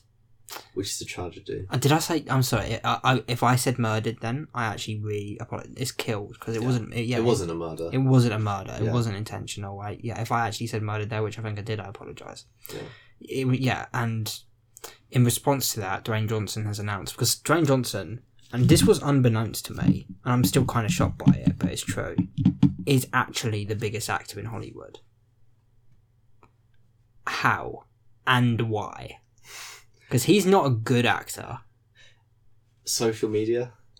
I hate it. Yeah, like yeah, social media, man. Have yeah, like he's got like the biggest Instagram account. I hate the fact that he's the biggest actor in yeah, Hollywood. he's got like the biggest Instagram accounts. Like all the movies that Joaquin made. Phoenix should be the biggest actor in Hollywood, not not fucking Dwayne the Rock Johnson. It, I mean that that just that just tells you all you need to know about American film culture. Yeah, but either way, he is doing a good thing. Yeah. because he has vowed that on every film he does from now on, he's only going to be using rubber guns. So what did you think about? Yeah, no, I think it's a good move. I think it's good. Yeah, I think it's a good I move. thought it was weird. Why? I saw it and I thought, I don't know. A part of me thought Hmm. it's like uh, I don't know. It's like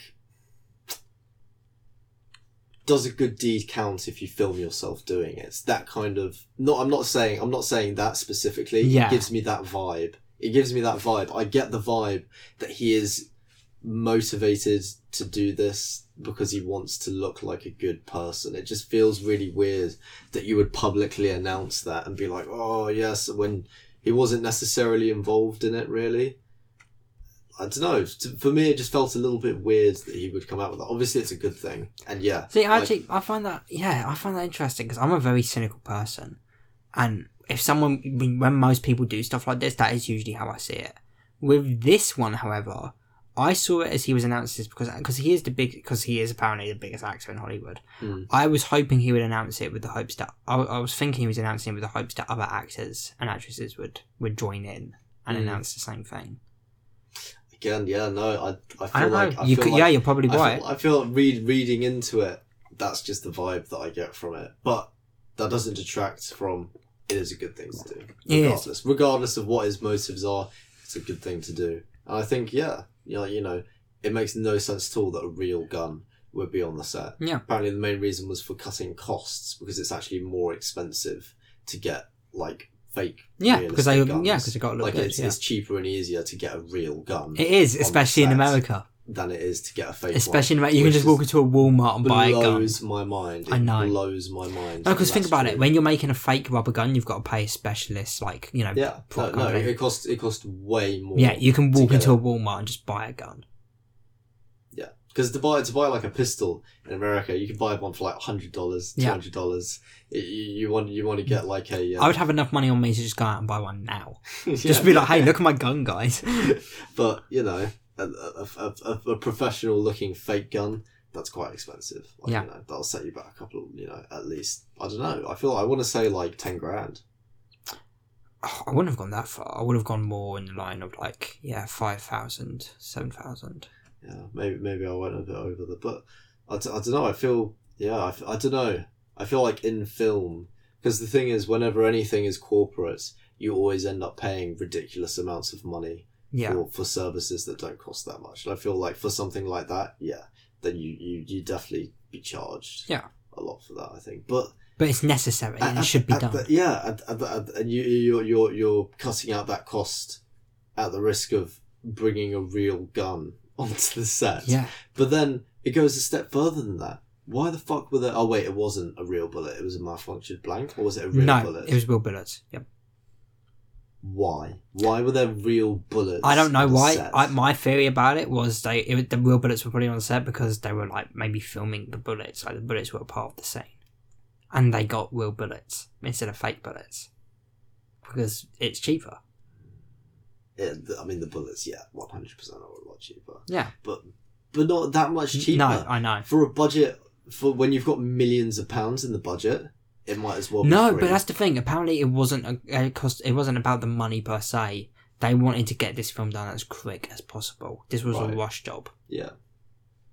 So yeah, one of them is, hey, yeah, I've got a gun at home. Yeah. We'll just use that. No, but like, what we got to wait? We got to wait three months for these guns to be made. Fuck that! I can just buy a gun.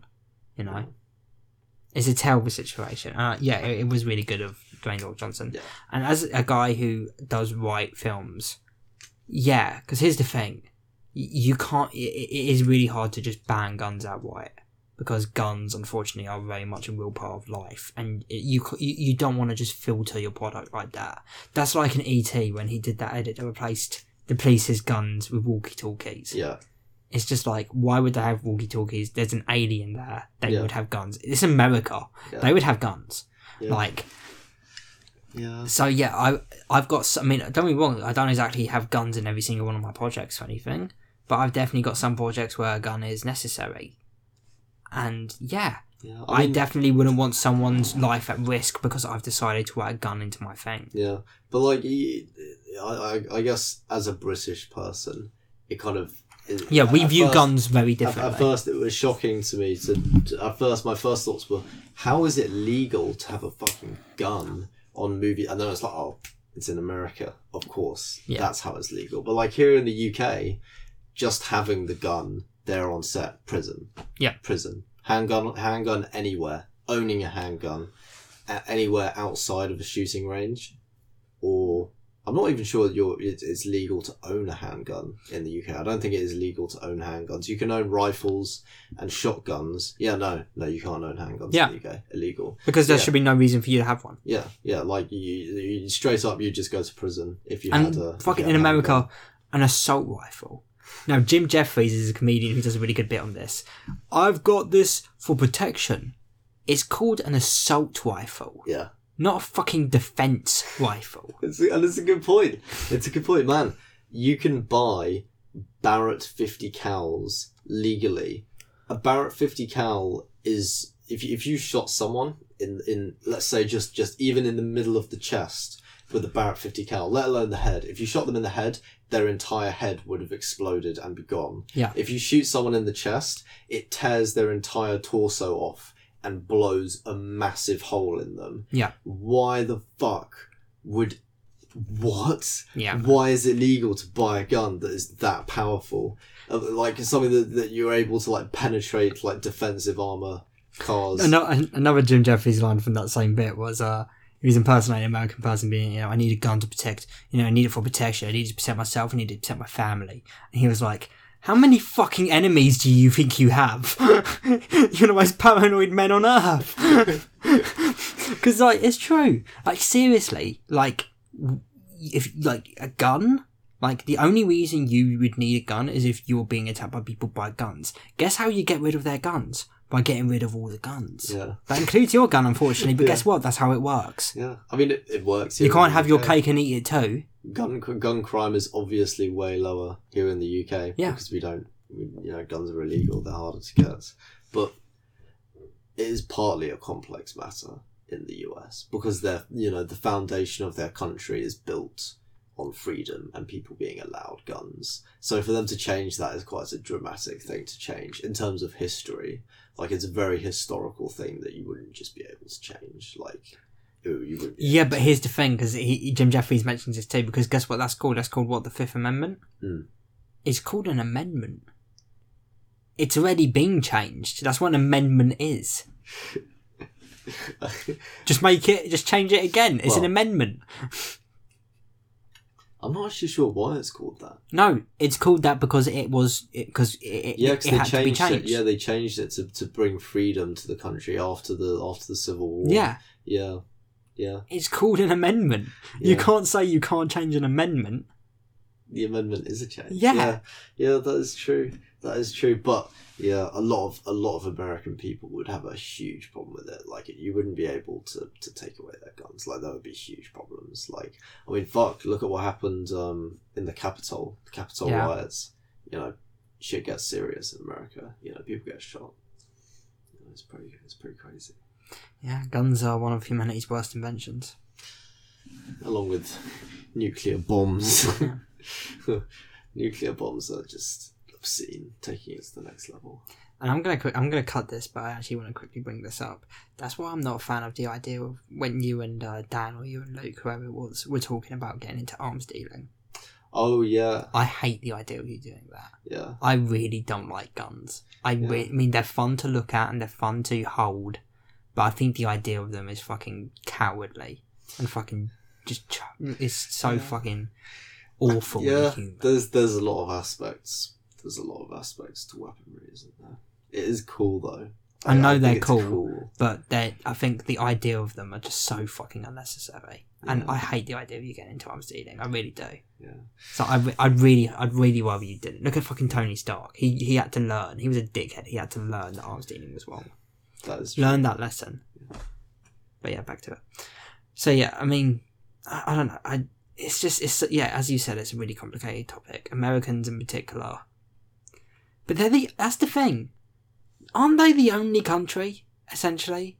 There's there's very few countries that uh, allow guns. Yeah, there's very few countries that allow guns. And look at and I, I and I hate to bring it up because it is such a serious topic, but school shootings. Yeah, They're fucking a dime a dozen in America. You get one every other month. We literally haven't had one since the since the 1900s. Yeah. like that. We obviously they can't happen here because no one has guns. So yeah, that obviously that's a huge, huge problem. It really is, and It shouldn't happen. it, it is, and that that in particular. Whenever you see something like that on the news, there's actually there's a show called I think it's called 19, 192 or something like that. Mm. It's a cop show, uh, set in Canada. Um, because in gun guns are also it's the same in Canada to a certain extent. It's a bit more they're a bit more strict on the ownership, but you can still buy a gun in Canada. Mm. Um, they did an episode that was based on a school shooting, where it was mostly one take, and it was mostly in real time, and it was like them playing a cat and mouse game through the school. Mm. And man, they did it incredibly fucking well. Like it really shows attention, and they went like there was way more dead students in it than I than I thought there would be. Like they really did a fucking good job on it. It was a really effective piece of television. And yeah, and good to explore those things as well. no, it is because they're awful topics, and unfortunately, because of gun laws in America and Canada and, and countries like that, they happen. Mm. You know, Yeah, I mean it's surprising that it doesn't happen in the UK still at all because obviously you can you can buy guns. it's just a lot harder for kids to. It's buy a lot guns. harder for kids to buy guns, but you know, I suppose for you to own guns at home legally, you have to have a, like a, a registered gun case, and police will come and check it every so often. Mm. Or like you, you have like you know where where they come and inspect it to make sure it's all still like up to standards. Yeah. So like it's more. It's more rigorous. Like you can't just you can't just own a gun. Yeah. In the UK in your house, there's like there's loads of rules and stuff. But you know, I, you know, people should just be able to do that in America. You know, just just have firmer rules on it, and then people don't have to people don't have to die so often. Yeah. you know, That's the bluntest way that's, of putting that, it that's that's the cost. That's essentially the cost of your of freedom. them of them yeah. choosing to have all of those all of those guns. Yeah. children and people dying. Is it really worth it? Because that's the thing. You can say that taking away your guns is limiting your freedom, but it's only limiting your freedom if you let it be. Mm. It's only limiting your freedom unless you, as a country, you as a people, can choose to give up the guns for the betterment of humanity. yeah. You, you should choose to do it, yeah. And like, then, and then I don't have access to guns. it. Guess what? I'm not waking up and I being like, oh, my freedom. no, it's my it is It's my freedom choice. to not have a Yeah. fucking gun. Yeah. I don't want one. But you shouldn't want one so badly. What the fuck is wrong with you? If you if you want a gun, that's fine. Loads of men in the UK. I don't know why I said just men. yeah. Lo- Loads of people in the UK own uh, own guns. Obviously, you need to keep them in gun cases. You can only own shotguns and rifles. But, you you, can't but own. I, I would still say you shouldn't want them this badly. yeah, I mean, yeah, yeah. This, is- this is a good point. I mean, guns are beautiful. You can buy very, very beautiful guns, but some of them are just nasty. yeah. Like you know, some some some guns are just nasty. Like you know, you get beautiful shotguns. You're simply talking Or- aesthetically. Yeah, a- aesthetically, you get beautiful shotguns. Really, really expensive. You can you can spend like twelve grand on hmm. a shotgun, like, and it will be beautiful. It'll be gorgeous, handcrafted. You can get beautiful wooden rifles, and then you see Americans with disgusting like plastic assault rifles Yeah. designed for no other reason for no, no other reason other than to manufacture something that can kill someone in the cheapest way possible. Yeah. So they manufacture it with plastic and like tiny bits of metal here and there, and then you just get plastic garbage Yeah. that costs like you know a hundred dollars to make, maybe less than a hundred dollars to make, and it can kill people, and that's just like that's just nasty. Yeah. That's not even nice. There's no art. There's no craftsmanship. It's just something made as cheaply as possible to kill people. Yeah. And then at that point, what's what's the point? Why why do you want this? It's just You know? yeah, I find it. Yeah, I really do hate it. And yeah, I'm yeah, rubber guns. I'm all for it. Just Yeah. make sure they look realistic. Add it in. Add it in the visual visual effects. Easiest visual effects you can do. Yeah, Who gives a shit? yeah. I mean, if if you can VFX in Thanos, Yeah. you can VFX in a gun. It's true. Guess what? In the lightsabers, those visual effects in the original movies, they were drawn in hand drawn. Yeah, You can do it Yeah. easily. easily. There's no excuse. Yeah. It's true. I'm talking of visual effects. I'm talking of things as a whole. There was another thing on Halloween that happened, Hector. There was a new episode of Docky Who. That was Docky that was Hoomst. indeed yes. Now, we're getting into the main run of this episode. This could take a while, so go strapped in, folks. Let's quickly talk about the recent Doctor Who era. So, since 2017, the Doctor has been played by Jodie Whittaker, and the show has been won by one Christopher Chibnall. We know you're out there, Chris. We know you're listening. A maybe our most guaranteed, like classic loyal viewer. Yeah. We love you, Chris. Well, we don't. I don't. I don't love what I do. I do love you, but I don't love what you've done with the show. Yeah. Now you haven't watched series eleven and twelve. No. I have. Uh, you've seen exactly one episode from that era thus far, and that was Orphan Fifty Five, which I told you was the worst episode. It is, and it was. It was the one where there was like they're on a planet, Yeah. and Yeah, there was there was a cat person, and they had to suck their thumb at one point, and uh, Benny, Benny. Yeah, yeah, no, oh, yeah, no, no, it was really cringe. That was a really cringe episode. That was cringe. That was Yeah. a cringe episode. But Oh, when I saw this episode first on Halloween night, I was like, okay, okay, okay. It's the best episode of his era thus far. And as someone who hasn't seen much of his era, what did you think of this episode? I must ask. I thought it was okay. Yeah? Yeah, I thought it was okay. Like, there were things that I didn't. You see, in my mind, I compare it directly to David Tennant Tennant. and Matt Smith. Yeah. Because those are like the ones that I remember the most, and comparing it to that is just like, uh, Mm. you know. Yeah.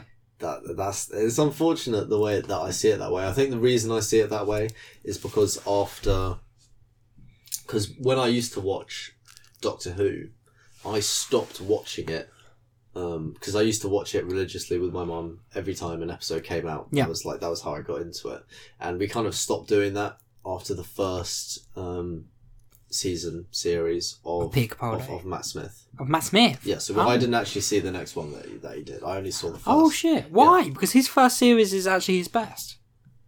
the reason is unrelated to the quality of it. I think it was more related to just stuff that was happening. Oh, in okay. life Yeah, yeah, yeah. Like, we just we just weren't able to carry on watching it for whatever reason. So I just kind of stopped after that, and like, um, and yeah, I like like I have I haven't watched Doctor Who since then. Yeah. and that was around the time that I was in year seven. Uh, yeah, Series Six. That would have been so. That would have been 2012. Yeah, so ten years ago. Yeah. like that was a long time ago. Right, know, nine. That's Almost. nine years ago. Yeah. Yeah. almost ten. Nine, nine, ten years Yeah. ago. Yeah. Um, Yeah. No, that's wild. I Yeah. mean, I've, I've watched like it I haven't. I, haven't. I, haven't, I haven't kept up with it since then at all. It's going to be the first full series you watch Yeah. since then. Yeah, yeah, and like obviously my first the first things I pick up on is, huh, the doctor's a woman. the the next thing that I pick up on is uh, apparently everyone is northern. Yeah, no one. is And, it's uh, Doctor Northern now. Yeah, and uh, wait, so is that like a reoccurring thing now? No. Well, I mean- with the Jodie ones. well, two characters, two two companions just left, and they were both Northern too. So it's hard to say. I don't know. yeah, 'Cause it's weird. It wasn't like it wasn't that prominently northern when I was watching it. You know. I mean, Christopher Eccleston was Northern. But that was- that's not prominently northern. Like it, it, that, that's not prominently. You know? It depends what you mean. You say prominently, but it's not as if everyone being Northern was like a part of the plot. I know, but it just it was, I just picked up on it, and I was just like, wait a second, this is why But is everyone northern? I mean, but in David Tennant's era, everyone was also speaking like sort of the same. They spoke, they spoke Estuary. Hmm. Just because it's changed regions doesn't mean it doesn't really mean anything. Yeah, I don't, I don't know why. It was, I, I that was just what. Did I it keep pulling you out of it? A little bit. Really? Okay. I it, I don't know what it. The was. main one I could see that working with is the, the Dog Man, Yeah. which we will get into. But yeah, he definitely doesn't Like, need to be Northern. That that would just yeah. It was just it was just slightly off putting. Uh, it was at, at the very start. What, do you hate Northerners? No, I hate Northerners. I know lots of Northerners. And you Northerners hate all of great. them. But like, I don't, I, I actually don't know what it is. But it was at the very start when the hologram came up, and I was Yeah. like, why is the villain a Northerner? yeah, you did. You actually did Yeah, ask it. Yeah. Like, I, I, I, don't- I don't know why I found that weird, but he wasn't speaking like an alien. Yeah. He was speaking like a British Northerner, and I just thought that was strange for some reason. Yeah. I don't know why. I don't know why. I don't know why. And then later on, as as it just continued on, then some other bloke got involved who had like a really heavy Northern. no, well, he was Scouse. Yeah, Scouse. Dan. Yeah, like John Bishop. Yeah, I, I, I, when I said yeah, I, I'd say Scouse is a Northern, but yeah, Scouse. Um, but yeah, I thought, wow, that's like that was just to be specific. yeah, yeah. yeah, yeah. That, that that was like a heavy. That was like a, at, some in some of his sentences, I couldn't actually understand what he said. Like it was actually that bad. Not not to say that that happened a lot, but there were at least maybe two or three sentences throughout that I actually didn't. But again, people said. said the same thing about Capaldi. Yeah, but that's just that's just ridiculous. that's just ridiculous. You can obviously understand what he says. This guy actually had sentences where I legitimately did not know what he just said. it was that confusing. Well, I, I mean, I watch everything with subtitles anyway because I'm a nerd, and and and, and that's the only reason. It's not because I grew up with a deaf nan. it's because I'm a nerd. Uh, but so, but when you watch it with subtitles and you you hear it, you hear what he's saying. Like even though you, yeah, like you know, oh, tr- trick or treat, have a, have a good night. but you when you listen with subtitles, you do actually hear what he's saying. Like it, it does match up. He's not mispronouncing it. It's just yeah, it's a very strong accent. I mean, the Doctor's Northern too, though. yeah, You know, yeah, yeah. yeah but that's but yeah. only, that's only because she crashed into. Well, it isn't. It's because Jodie's Northern. Yeah. But the canonical reason could be because she crashed into Sheffield, and the you know because she was in that area when she regenerated, maybe she just kind of picked it up. You know.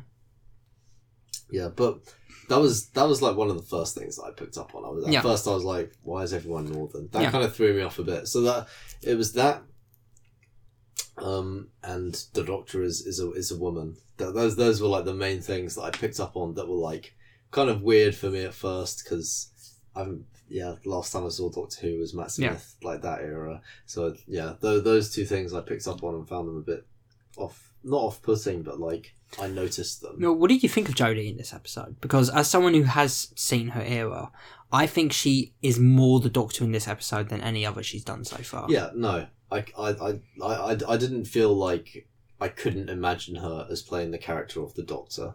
It was more, you know, the part that bothers me isn't anything to do with her performance. Like, you know, I could watch it afresh Yeah. and be like, yeah, this is this is a good performance. It's more that I associate the Doctor with being a certain way, because of you know how I remember it, and that's not how I remember it. Yeah. maybe that's an incorrect way of, of seeing a show, considering it's literally ten years later. It shouldn't it shouldn't still be the same Well, anyway. I mean, you say ten years. It's it's almost sixty years to be fair since his very first inception. yeah, Remember, there yeah. were twelve male yeah, doctors. Yeah, yeah, that's true. That's true. Even back then, but I mean, you know, in, in relation to ten years ago when I was watching it, it Oh, shouldn't- I see. Yeah, it shouldn't make sense that it would still be the same, if you know what I mean. So I know I know that my opinion doesn't really make much sense, but that's that's kind of just I don't know. Yeah, I guess I guess because those those are my fond memories of it, and like I kind of want it to be that way. No, I get I mean. get what you mean, and there's Yeah. always there is always you know the want to look back to the past and reflect. That's why a lot of people who are fans of the classic era don't like the new era. You know, in general, they don't like David Tennant or Matt Smith. You know, Oh, like fans fans of the classic Who. Yeah. and I, I, you know, as much as I disagree with them, I get that. I mean, I've seen Classic Who. I really do enjoy Classic Who, Mm. but I get that if you grew up with classic, if you grew up with Classic Who, it is different. yeah, it's like really radically different. Yeah. I can look back on Classic Who and appreciate it for what it is. Really can. In fact, I- there was because they they do this thing now where because there's so many lost episode of the of lost episodes of the first two Doctors, they've been animating some of them, Mm. and they animated the last serial of the second Doctor, Patrick Troughton's first season. Which is a serial I've heard a lot about called The Evil of the Daleks, and it was supposed to be the last Dalek story ever. It Mhm. was supposed to be their finale. Mhm. Uh, and yeah, I watched it the other day. Uh, I watched the animations in black and white. There is a color version, but it feels really weird watching the color versions because Troughton is in black and white. Any of the live action stuff is all in black and white. Why Yeah. would why would I watch it in color when the black and white option is, is there? Yeah. And yeah, it was really fucking. It was really really fun. Like I actually really enjoy it. I have no problems watching Classic Who. I can understand why because Classic Who is like it's a very different format. It's longer. Like Yeah. it's a lot more It's weirder. yeah, so I can actually understand someone being like, why is the Doctor only solving these cases in 45 minutes? These can't be big scenarios if it's only taking place in 45 minutes. You know? A Doctor Who story should be around two hours long. Yeah. You know? Where's the cliffhangers? Why is there only like three cliffhangers? Dude, the classic serials, uh, the classic seasons would have like 26 episodes, and all but five of them would have epic cliffhangers Yeah. that the that the audience would remember and shit, you know? So no, I, I actually really get it. And yeah, and it has changed in the revival era so much to the point that yeah, there are people who are like, nah man, it's too different to how it was with, with Eccleston and Tennant, I'm out. And it's kind of crazy to me, but I get it. Yeah. And yeah, I'm gonna censor his name, but in college, Mm. He was kind of the same. He really wasn't enjoying the direction this era was going, and he was At what point?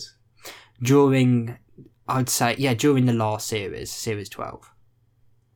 He wasn't enjoying it, and he particularly didn't enjoy the revelation of the timeless children, which I've told you about. Mhm. The fact that the Doctor now is no longer from Gallifrey; she's from a different dimension. Yeah. She can regenerate infinitely, and she's actually a Shabogan. Yeah.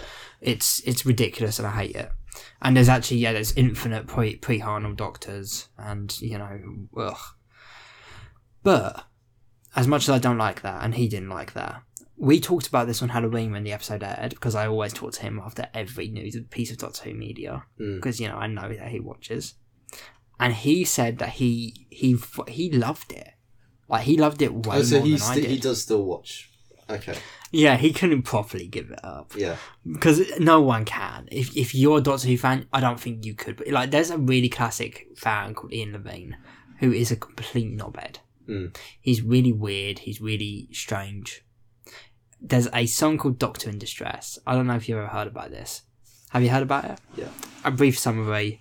It was going to be cancelled uh, in between the the Sixth Doctor's seasons. He only had two seasons, and Ian Levine organised and made a song called Doctor in Distress, and it goes like this: Doctor in distress, Yeah. It's, it's, bring him back now. We won't take less.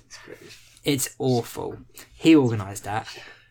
And uh, there's a really famous bit. There's a really famous story where when Russell T Davies was doing uh, Torchwood, Ian Levine went to a press junket and started asking questions about Doctor Who, and Russell was like, "Get out of here, Ian, you dickhead." I think he did call him a dickhead. I think he was like, "Get out of here, Ian, you, you dickhead." And I was like, "Yeah, you, you go," because he is. He's a weird guy. And then when Jodie regenerated, he was like, "That's it. Never watching Doctor Who again. I've been a lifelong fan. You know, oh, I- and he has done the stuff for the show. Like he he did Doctor in Distress, as I said. Yeah. In the late eighties, he was actually the continuity manager for the show. Mhm. So, because he he was such a nerd that he knew like practically all the lore, he practically wrote the TARDIS wiki. That's pretty cool. And he also he has made some contri- he some actual proper contributions. So he he actually managed to rescue some of the lost episodes. Um, what else? Yeah, uh, there's a there's an episode called Shada that is infamous because it was being made during a strike, so it was actually unfinished. And he uh, got a team together and managed to uh, get Tom Baker and Leela Ward, who are the who was the companion in it, and animate the rest of the story. And it's been redone since then a lot better but since it's been redone that's always been the template you know. He he started that project in a way. Uh but yeah the animation was a bit pish. But yeah but guess what? Of course he's still watching and he's still complaining because you can't stop watching. It's just that sort of show. It really is. Dude there have been times, don't me wrong, there have been times where I really didn't like Doctor Who. I really didn't like Capaldi. That's a, that, here's a fun fact. I really didn't like Capaldi during his first series. Really didn't. And during the second series he had, I hated the show, but it was during that second series he became my favourite Doctor. Mm. And then during the third series he had, not only did I start liking the show again, but he was still my favourite Doctor. So I had a lot of fun. And then he left. And then Jodie came back. Or came in, sorry. Yeah. But yeah, so overall, Series 11, meh. Series 12 is very different to Series 11. Here's how I describe Series 12 it had higher highs, but it had lower lows. I think that's the best way of describing it. When it was better than Series 11, it really was better. It does have some really fucking good episodes. Mm. But when it was bad, it has shit that not only hurts the series, hurt the entire show itself. Mm. Fucking timeless children. Yeah. So yeah, with this episode, this episode is kind of a refreshing change of pace. So in the very beginning, yeah, we got to kind of talk about this beginning because I don't know what the fuck happened with this beginning, but it looks like shit. It looks terrible. What happened? Was it COVID? When she's like flailing around in the air, Yeah. it looks so bad. And don't get me wrong, con- so I think conceptually the scene is fine. It even had my first joke from Jodie Whittaker that made me genuinely laugh because she's always trying to be funny, and I think she's a naturally funny person. In interviews, she makes me laugh, Mm. but her jokes have never landed in the show for me. But this joke of you know, oh maybe I was Scottish when I set them up, release, and she goes with the Scottish accent. It made me genuinely laugh. I was like, yes, finally we've got a likable, charming personality on the Doctor. And yeah, but it did look like shit. And yeah, I, I thought yeah, it was just it was funny. The Scottish thing was funny, but the bad CGI, and I was worried when I first watched it about showing it to you because it was bad enough where yeah, as you said, it got cringe, like legitimately. It it, it, Oh, it really did. And even Rachel Talalay, who's a director of a lot of Capaldi episodes, uh, she tweeted something that she deleted later, being like, "How did that get past quality control? What happened there?" And there, it's not the only shot. There are some other ones. Like after that, we go into Liverpool, and the first shot of Liverpool where it's going towards that museum. Do you remember? Because at the very end, I don't understand. I, while seeing it, I could see what was happening, yeah, and I was trying. to it had really weird frame rate. I, I was trying to understand what they'd done. I think what they did was they shot this with a drone, Mm. and, and and and they shot it at thirty FPS, and they tried to do slow motion towards the end artificially, and it didn't work at all. Yeah. And it did look it, it looked so jarring, especially when it as soon as it transitioned back to like normal footage with normal speed when they're in the museum. It was just so noticeable to me, you know. Yeah, yeah, it, it wasn't. It wasn't good. Oh yeah, and there was also the stuff with all right. So at the very beginning, we get a, we get a a, little scene of Liverpool in the 1800s Mm. that didn't come back at all in the Yeah. episode. What, what was the purpose of Uh, that? so I, I, I thought I thought I'd missed something. and I was being dumb. I thought like, oh, it, it was some somehow related to, to the to the, yeah, but no. no, it wasn't. Oh, All right, so here's the problem because this is the first part of a six-part story, and Chibnall has thrown a lot of shit into this episode, And don't get me wrong, I think some of it is really cool. This one, not so much. I don't. I mean, until I actually see what the point of it is, I don't give a shit that something's happening in Liverpool in the 1800s. I don't. Yeah. I don't care. I don't I care. don't care about Liverpool in the 1800s. But here's the problem because a lot of people are defending the idea of him throwing so much shit by saying it's the first part of a six part story. But here's the kicker they did that a lot in the classic era, which is, you know, the, the idea of Doctor Who having a six part story isn't anything new in the fucking slightest at all. But in the classic series, that's not what they did. It was one flowing narrative. The Mm. Doctor's not the main character in this story. We're following too many threads that are unrelated to her for her to actually be the main character, in my opinion. yeah. Could be good. I don't know, but yeah, let's that's yeah. To, to, to regress, we meet Dan in the museum. What did you think? I think he's I don't know. As you said, he's very heavily scoused. Personally, I think he seems nice. He seems nice. Yeah, I, I liked it. I like I liked his performance overall. Other than sub sentences being a bit hard to understand, Yeah. I thought it was good. What do you mean? Do you know much about John Bishop in general? Well, who's he's a comedian, uh, and he hasn't done much acting. But I wasn't that worried about it because because like I mean Catherine Tate as Donna, you know. There were some instances where I felt bad acting well, he- from him when, especially when he was in the cage. yeah, that was because obviously, and I can understand why, because in that scene, I feel like a lot of it was green screen. So maybe for someone who's not an experienced actor, yeah, maybe it would be harder to, to do it. And I could I could see it like some of the shots, it was a little bit bad acting. yeah. But other than that, I liked. But at the same time, fucking Catherine Tate, she was great as Donna, and she hadn't done anything with green screen before. yeah, that's true actually. But then again, I watched that a long time ago. It could be another Oh, Hulk, the Incredible Hulk situation. it's not. No? I've watched season four recently. She's fucking majestic.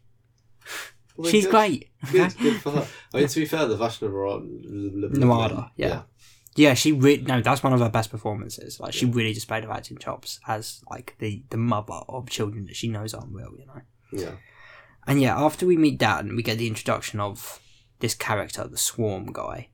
The uh, so he's in like a prison, Yeah. and we get a couple of uh fucking army military people come. I've got a couple of questions about this scene that I want you to answer, Chip, because again, we know you're listening. What the fuck happened in this scene? what physically happened?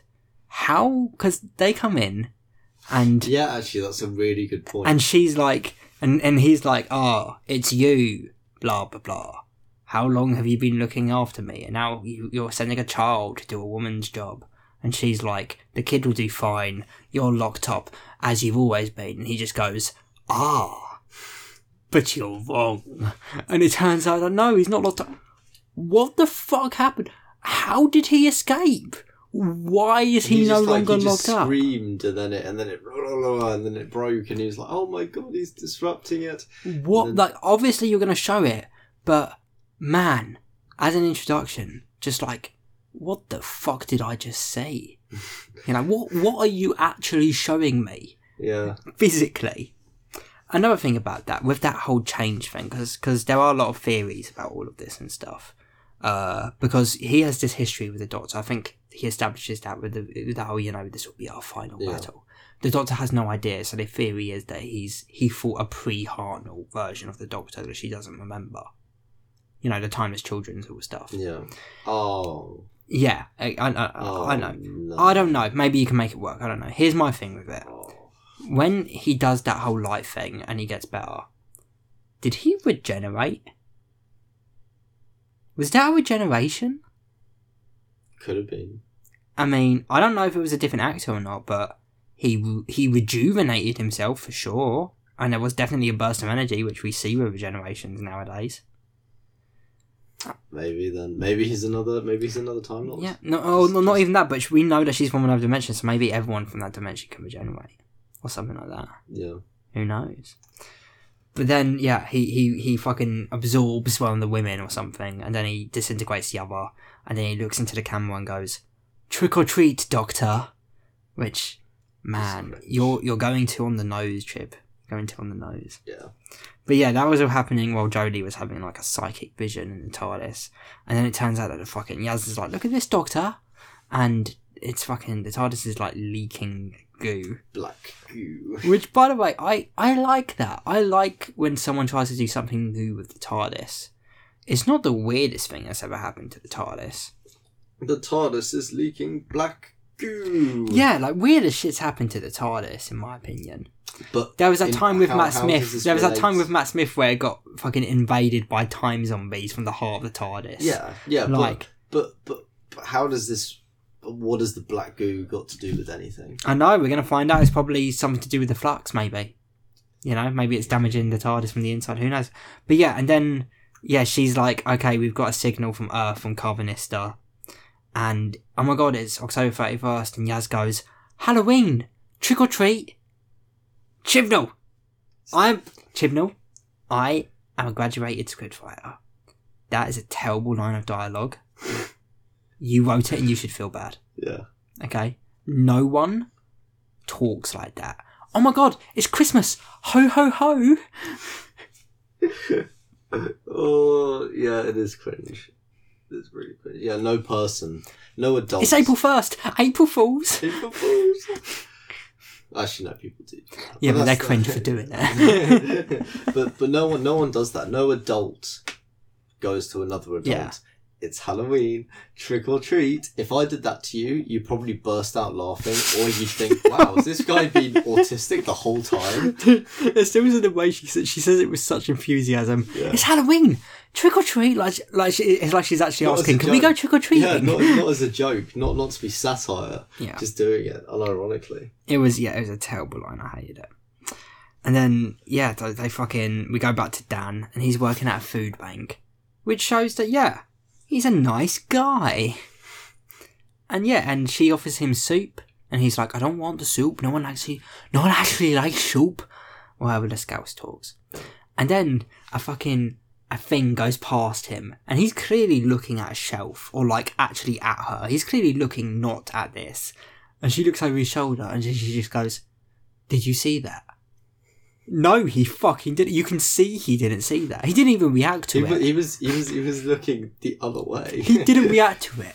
He didn't see that. Instead of saying, Did you see that? She should have gone, You didn't see he that. should have gone. There's something over there. Yeah, like- yeah. hey, I know you didn't see that, but there's something over there. because yeah, they- I just, I was, I mean, it's not, it's not a flaw per se, but it made me chuckle. So he goes home, and we see that he has nothing in his fridge. He's got nothing in his cup. This guy is poor, and here's why I'm happy about it. because most Chibnall scripts from his era wouldn't show us he's poor. There would have been a scene where he would be like, well, no, where he would when when he would have gone missing.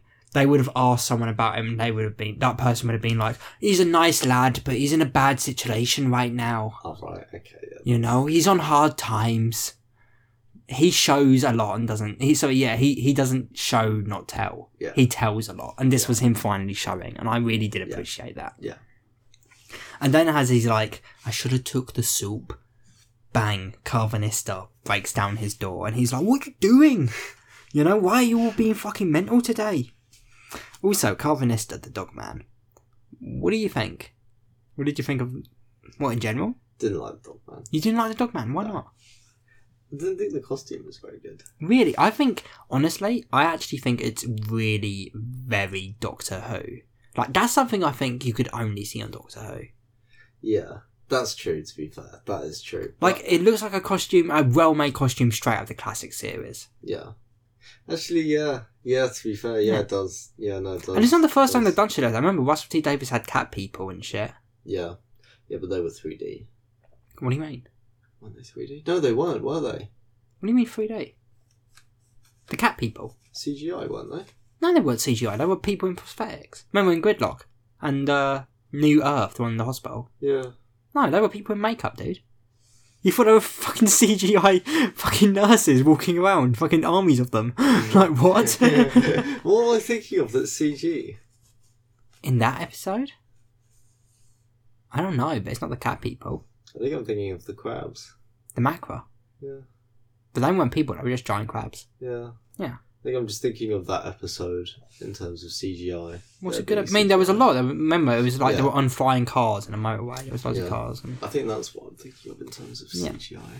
Yeah. But yeah, no, why- the yeah, cat people are real. yeah. yeah. Yeah, they were. Yeah, they weren't CGI. Yeah. Yeah.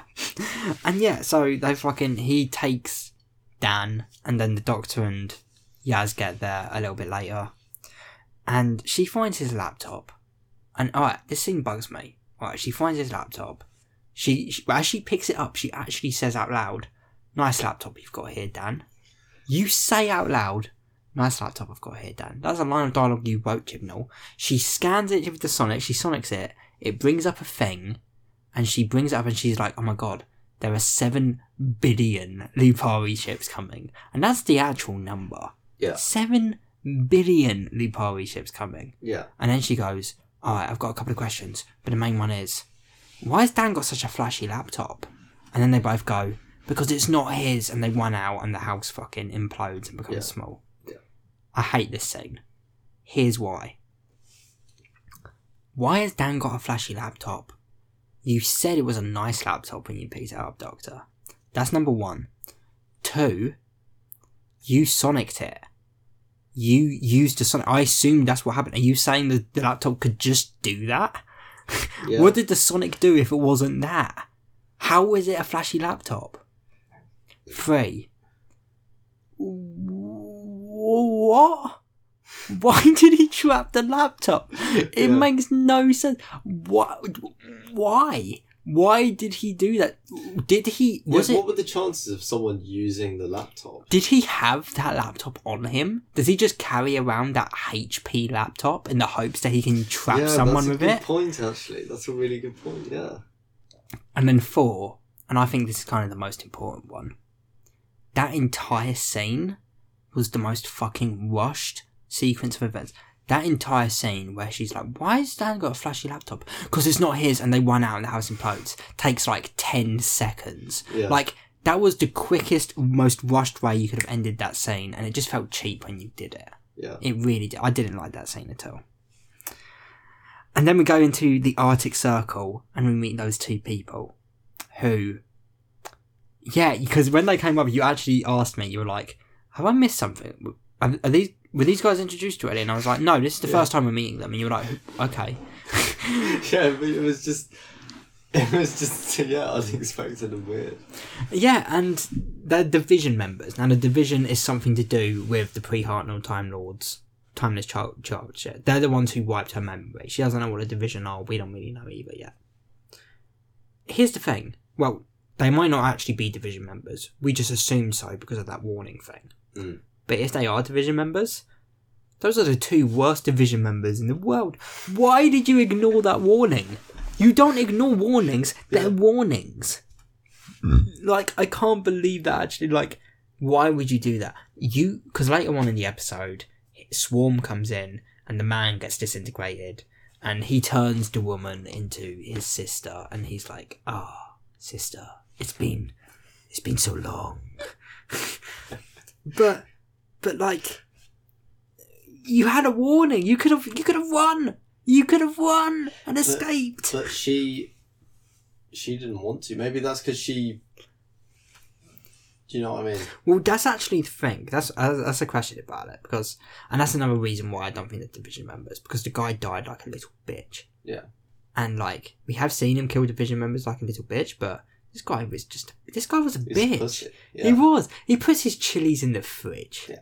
Like what a bitch. but with her, because she also has a regeneration, but we don't know enough about her yet to like. For example, like, is she there because the division have like wiped her memory, and that's like you know they put her in this form, or, you know, basically was she always that, or maybe she was a normal person and he's like turned her into that, Right. like yeah. drawn power from his I, dimension. I would have said. I would have said the other one. Yeah. Well, you never know because we don't know enough about these guys yet. That's true. Yeah, that is true. You know, we know this guy's powerful. This guy's supposed to be really powerful. We don't even know if this guy's controlling the flux. Yeah. We think he is, maybe, but we don't know. But we'll get to that. We'll get to that. Also, that woman's name, the the, the you know the swarm sister, her name is Azure. It's in the credits, but we watched that episode, and when we watched it, I kept an eye on the subtitles. I kept an ear out. They don't name her in the episode, and thus I'm just gonna call her Girl Swarm from now on. Because if you're not gonna name her in the episode, I ain't gonna I ain't gonna name her for your They benefit. don't name her at all. In the credits, she gets her name Azure, but they, she's not named in the actual thing. And guess Right. what? If that's the case, fuck you, fuck you. I ain't doing it. So Girl Swarm, Yeah. we'll see. yeah. So yeah, then we get Yaz and the doctor. They're gonna go off and search for Karvanista, and then a random woman comes in and she's like, "Doctor, it's you." And they're like, "Who are you?" And she's like, "Oh my god, you haven't met me yet, but you will." I didn't like that. Yeah. Okay. So mm, yeah, there were, uh, and then yeah. So to quickly expand on that bit, they leave her, and she's like, "We'll meet eventually, probably. Who knows?" They go off. She starts walking home, and she gets approached by a weeping angel. Now, what did you think of this thing? Because when they came up, you were like, "Oh shit." Did you know they were coming back at all? No. What did you think? What did you think of the scene? I mean, I mean, I thought, wow, weeping angels. Yeah, Yeah. I mean, that's exciting, but also terrifying because Chris Gibble's probably going to ruin them. Do you think he did? We know episode four is going to be their episode, and their episode is going to be called Village of the Angels. The angels terrorizing a village sounds I mean, cool. the the only part that bugged me was a small a small thing, which was How she she- kept looking back. Yeah. huh? Uh, It was as yeah, she kept looking yeah, back. she, she yeah. kept she kept looking back, but also, you know, she she blinks her eyes and it moves closer towards her, but also she walks so, Past you the know, tree, She yeah. walks past the tree, and the tree has to, by all laws of physics, pass and block her vision, yeah, and it doesn't move. that's true. That was something else that I picked up on, and I was like, hmm. No, it's And actually then, true. and then and then she turns back. Oh, oh. Oh, oh, oh, oh, no! Oh, maybe just, maybe just. she turns back. She turns back doing? three times without successfully opening it. like I just, I just thought, no, this is dumb. Yeah. And then she finally does open it and she goes inside. And then, even though she's already opened it, she takes so long to close the door. She, She blinks. blinks. anyway. Alright, here's my thoughts on this scene. It's a cool scene. I love the angels. Great seeing them back again. Their most effective use since uh, the time of angels. Really could be cut from the episode completely. Doesn't need to be here at all. Yeah. Really, really I mean, unnecessary. ob- obviously, its purpose was to set something up for the next episode. episode 4. Oh, episode four. Yeah. Oh. Episode Oh. four is the Weeping Angel episode. Oh, So what's the fucking point of us seeing it right now? You're cock teasing just, They're us. just to train You're us tickling. into it, You're yeah. tickling our balls. Yeah, there's there's going to be a small five minute section about reaping angels for the next three episodes. It could be. It Yeah. easily could be. Yeah. And man, yeah, I just, uh, I, I, I thought it was again, it was a really cool scene, really well done. Could completely be cut out. But I have been on Reddit, and here are some fan theories about this woman. I don't agree with any of them. I don't think any of them are true. One is that this woman is a a variant of Clara. Do you know who Clara is? Is that from C- Capaldi? yeah, Yeah. because her whole thing was that before she was with Capaldi, when she was with Matt Smith, there were versions of her scattered throughout time. Uh, the Doctor's timeline that were like helping him out with catastrophes and shit. Yeah. She specifically says when she's like, "I'm gonna go home the long way round." That phrase is really heavily associated with that era of Smith and Clara because Mm. that was spoken in the 50th anniversary, and uh, it was one of Clara's last words on one of her deaths. I'm pretty sure. Oh yeah, of course. Matt Smith and Clara. Yeah, Yeah, of course. yeah, yeah, yeah. Yeah. Uh, I don't think it's a Clara. Her name is Claire, which Yeah. not, which people also like. It's Clara, It's but, Clara. but I don't think it's Clara. I mean, Yeah. it could be. I don't know. I don't fucking know. I'm not Christian. I But it could mean, honestly, wouldn't, wouldn't, wouldn't be surprising. Some people think maybe it's the future Doctor. Uh, I'm just going to nip this one in the bud. No, no, it's not. I think that's really dumb. Some people have said it and been like, maybe it is. No, it's not. They've never done that. Don't get me wrong. I think it'd be cool if they did, but then they haven't. If, don't get me wrong, if I was in charge, I might do it. I'm not going to say I will do it because maybe Not I'll be like in that. charge one day, but I'm not going to do that. Yeah. Okay? Yeah. And the third one, and this idea I could kind of fuck with, but there's no proof in the episode. It's just wild speculation. Mm. The idea that she's in a time loop. Because she Yeah. already seems weirded out and she already knew who the angels were in the scene. Mm. So the idea is that, yeah, she was in the past, she met them, she's she's aged, and she's, you know, she's there again. And now the angels are going to send her back there To the what? To the exact same. to the place? exact same place. And she's going to meet them again. Yeah. That could be cool. So yeah, in That that in, in episode four, we'll have the young Claire and the old Claire. Yeah. Yeah, that could be cool. That could be very cool actually, because yeah, she'd still age Mhm. from from walking. Just yeah, from just Yeah. doing that. Yeah, yeah, just doing it thousands of times, you'd age. But the young Claire was also sent back in time. yeah, Is the idea? yeah, Yeah. So yeah, no, if that's the case, then yeah, that'd be really cool actually. yeah. But there's no evidence in the thing. She just knew. Who, I mean, she does know who the angels are, so there's some evidence, but it's not exactly pinpointing that, you know. yeah, But no, that would be cool. But yeah, dumb scene. not dumb, but unnecessary. yeah, You know? yeah, So yeah, and they go back into the TARDIS, and then the door has changed places, yeah, and it's in the wall now. And she's like, "That's weird." Again, not the weirdest shit that's happened in the TARDIS. You know, in a Tom Baker episode, that the TARDIS landed inside itself, and they were trapped for a little period of time in the TARDIS. As in, in the console room, there was the police box. Oh, Yeah, right. I see. So And Inception. yeah, and when they stepped out of the TARDIS, they were back in the console room. right, yeah, that that's fucked. Yeah, and they couldn't. They were struggling to materialize out of it. Yeah, yeah, So yeah, it's still not the weirdest shit that's happened to the TARDIS, in my opinion. But it's. I do think it is cool to see because the TARDIS, you know, is is uh, especially at this point, is pred is is like indestructible. You know, it's Yeah. like a vessel of the gods. You know, it's like the vessel of the gods. well, I mean, we're gonna find out, aren't we? If it actually is. yeah.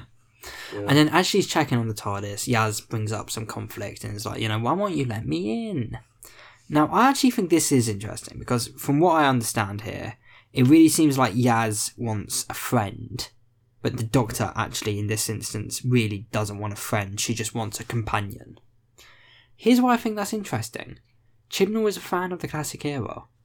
That's how it was in the classic era. Like, the Doctor didn't really have friends. Don't get me wrong, there were friends. Sarah Jane was a friend, but a lot of the a lot of them were just kind of companions in that regard. They just travelled together, and he was just showing them amazing things. And I actually I think that's what he's trying to do. He's trying to replicate a classic era relationship with this companion having the expectation of a modern series one. And that's why she's angry. Because in the modern series, yeah, the Doctor and their companions are a lot closer. Like family and shit. In the classic era, we, apart from the very last companion called Ace, we never met a single companion's relative. yeah, Because why would you? Who cares? yeah, But then Russell T Davies comes in and, oh no, we get to meet Rose's mum, yeah, you know, and she's a recurring companion, Rose's boyfriend, yeah, you know, and stuff like that. So yeah, no, I don't, I don't have a problem with this conflict. I actually think it's quite cool, yeah. you know. Yeah. And then we get into another fucking plot thread where we go to Observation Outpost Rose, which is that. Do you remember Vinder? He's that guy. I told you he was from Game of Thrones. Oh yes. Yeah, and he's like yeah. talking, and Yeah. he sees the flux coming, and it eats Yeah. the planet, and he's like, "Fuck, I can't fuck this shit. I'm out." Yeah, Woo. yeah, yeah. Again, I'm sure we'll meet him soon. Again, unnecessary. Again, completely unnecessary. Yeah. You don't add anything to the episode at all, unfortunately. You seem cool. I'm sure you're going to be a lovely guy. Yeah, but I have no idea who the fuck you are right now. Yeah. You know?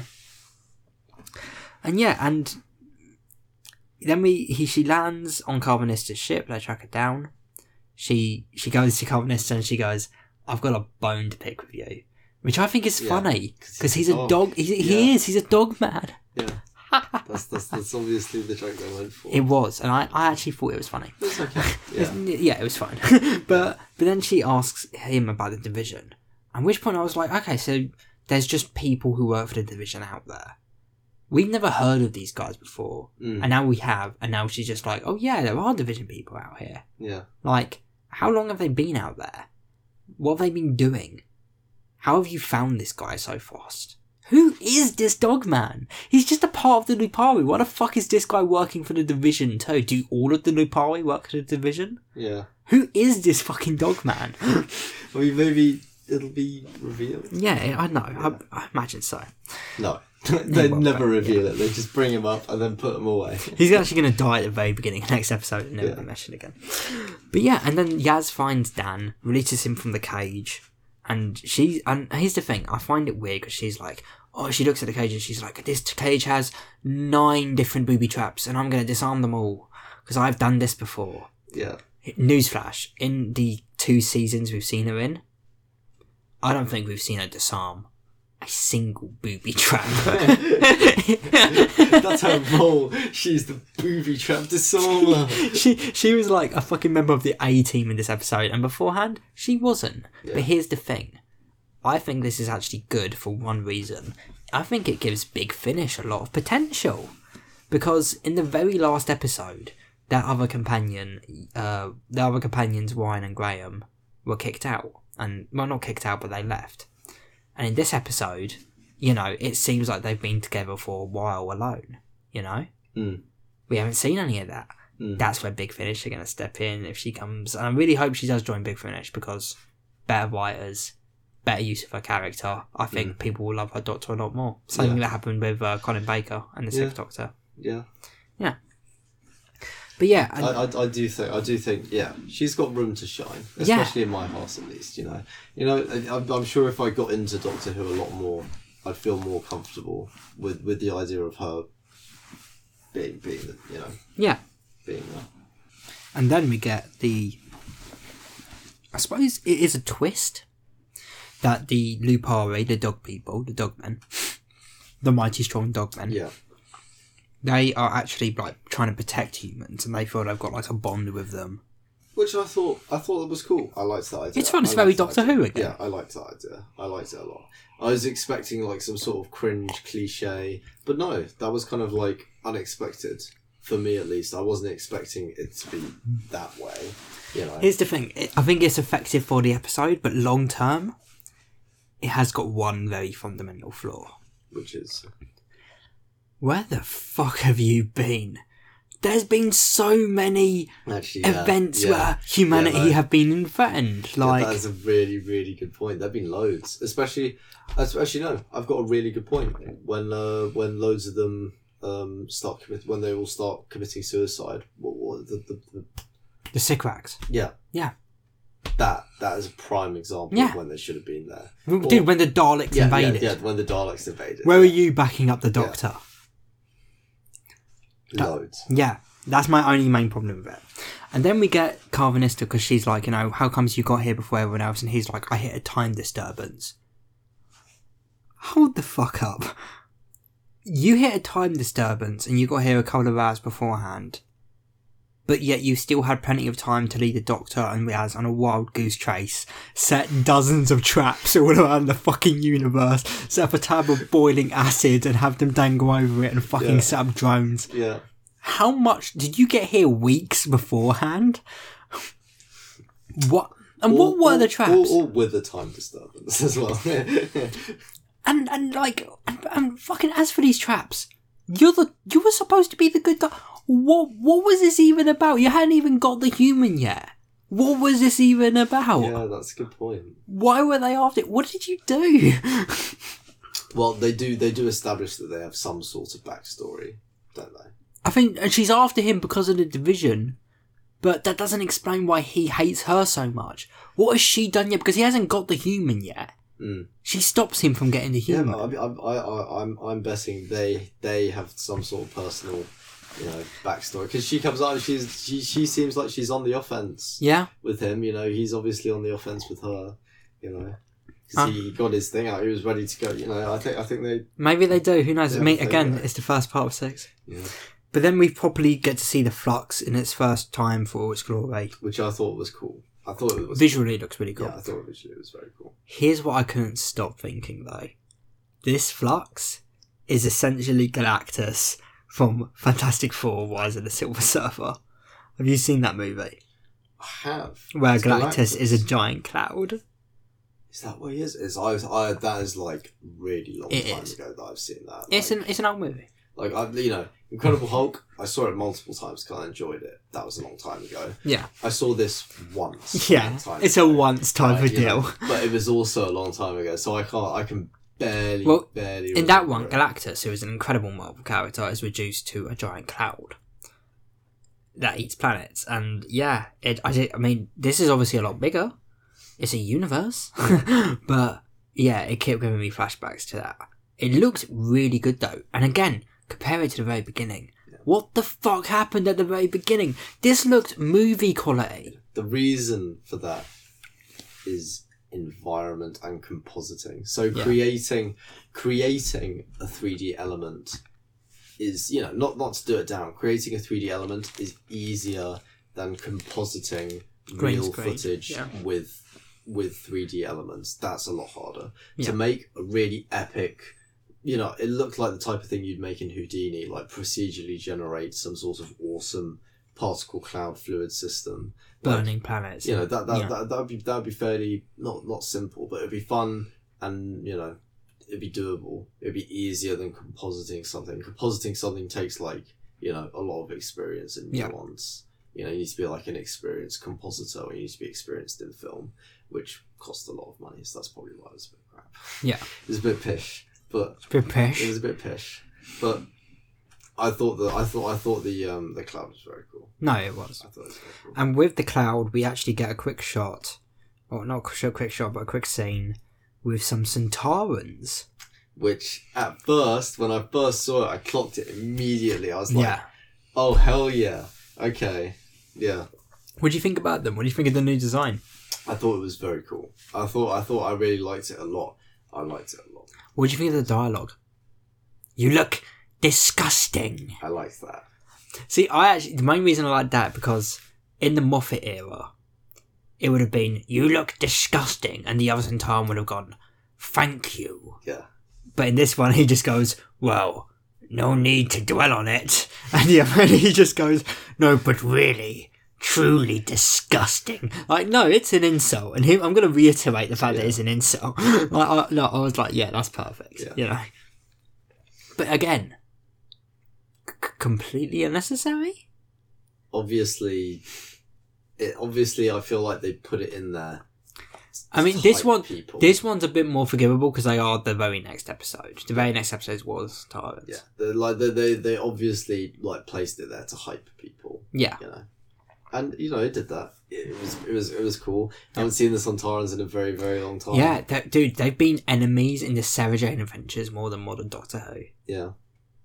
Which is just twice. Yeah. Just twice. They've only Yeah. been once in modern Doctor Who. Once they've been they were good, and they were good. They were. on Doctor Who. They were good. They were very good. So yeah, no, it's, it's good to see them back. No, it is, and again, they do look great. They look a lot more modern era. Uh, sorry, uh, classic era too. Like the very first appearance of Centaur, it looks very reminiscent of. Yeah, But yeah, so after that, we get more of the flux going on. Uh, they destroy a planet, and we get to see all the citizens die. And you know what kept reminding me of?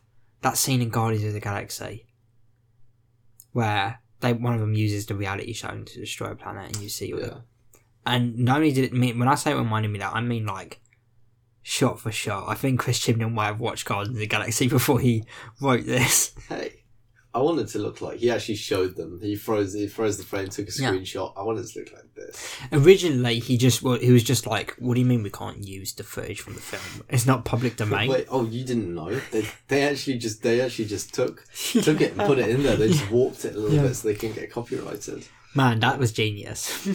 But no, yeah, I mean, it was a cool scene. Again, it looked good, but yeah, it was very reminiscent of Guardians for me. And then yeah, and then we get you know the doctor's are like, "Oh my god, why is this happening?" And she has another little fucking psychic vision of Swarm, and that's when he's like, "This will be our final fight, Doctor." Who are you? Well, it's funny you said that because here are some of the fan theories from Reddit. One is that it's, and again, I really want to reiterate, it isn't. This isn't true. Okay. This is yeah. really dumb. Yeah. It's the master. I can tell you one exact reason why it's not. Not only is it the biggest reason, but it's the most important one too. The master was in it two episodes ago. Yeah. It might have been almost two years, but it was two episodes ago Yeah. that the Master tried to destroy Gallifrey, and he didn't look like this. Yeah. If they, if it, if it was the Master, it would be the laziest fucking writing in the world. And guess what? I actually have a little bit more faith in Chibnall than that. It's not the Master. The second one, which I did bring up earlier, but it is technically still a theory, but I do believe it's true, is that this guy is from the alternate universe. You know, because he is definitely a pre-Hartnell Doctor, Yeah. but it is debatable whether or not that means he's also from the same universe as she would be. Yeah. Because we know at some point she did come into the universe, she did do a bunch of shit, and then she got a memory wiped by the division. So she could, he could still be from this universe, or he could be from hers. hmm And if he is from hers, who knows how powerful he could be? You know. Yeah. But yeah, and then fucking she's like, you know, oh no, the world. We gotta go to. We're gonna go. We're gonna go to Earth. Why? Why does she go to Earth to escape the Yeah. I that's- still that's- don't that's- know why. like, as, as soon as she said that, I was like, "What? No, no." Go the She's other like- way. She's like, "Oh my god, it's following us. It won't stop following us. Let's go to Earth." Yeah, let's go to the one place where there's a lot of people. Like, what? Are you, are you retarded? Yeah, and and Yaz is like, but my mum, my family's there. My family. and sh- and and then Dan goes, but Diane's there. Oh my god, I forgot to meet Diane. Hector, can I ask you a personal question? Did you remember who the fuck Diane was? No, I no. when they brought her back, uh, and this might sound mean or like insulting. I don't mean it as an insult. I don't mean it as offensive. I only remembered who the fuck this character was because she was missing an arm. That character. Yeah. Like, yeah. And if it wasn't for the missing arm, I would have been like, "Who the fuck is this?" Yeah, someone memorable. Yeah. Because she was in one scene in the very beginning, two scenes but combined, Yeah. and then she just she's gone That's for almost the entire fifty-minute oh, no, journey. My Diane. not Diane. Like, no, I had no idea who the fuck it was. And then she gets taken by Girl Swarm anyway. Who the fuck are you, Diane? And why why take you? Does Who are you? Is it is it because they want to use you against Dan in the future so that they can use Dan against the Doctor? Ah, that would make the most sense, wouldn't it? That would make the most sense. Yeah. One main question though. Who the fuck are you? Who are you, Who are you? And who are you, Dan? How do they even know that Dan's friends with the Doctor right now? Yeah. Like, the only time we've seen him talk to the Doctor has been his psychic projections. Can he see out of her eyes what's going on? Like, it's not explained. It doesn't really make sense, in my opinion. Why would she get it? makes no sense. but then, yeah, the flux uh, is coming, and he, and she's like, the Lupari, Dogmen, uh, you've got loads of, you've got seven billion ships. I need you to form a, a battalion around the Earth and raise your shields. And they do it, and then, you know, uh, Karvanista is like, get behind the battalion. We've seen the flux in action. That should fucking annihilate your little, Yeah. your little pissy battalion. and it should then It's, it's, it's obliterated an entire fucking. and then it should destroy the entire earth and everyone should die. The idea that your little battalion is going to stop that makes no. Honestly, if your battalion can stop that, I don't understand why the doctor's stressing out so much. Do something with that. I don't know. Yeah. But then, yeah, and she's like, I can't do it. I can't stop it. And then she tries to use vortex energy, which, yeah, that was nice. You know, we haven't seen that in a while.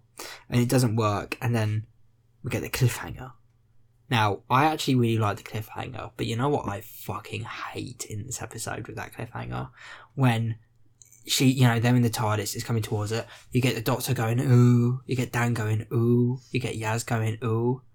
And then it carries on and you get Claire going, ooh, and you get Liverpool going, yeah, she's going, ooh, and you get Diane going, ooh, and you get Swarm and Girl Swarm going, ooh, and you get a Weeping Angel going, ooh, and you get a Sontarans going, ooh.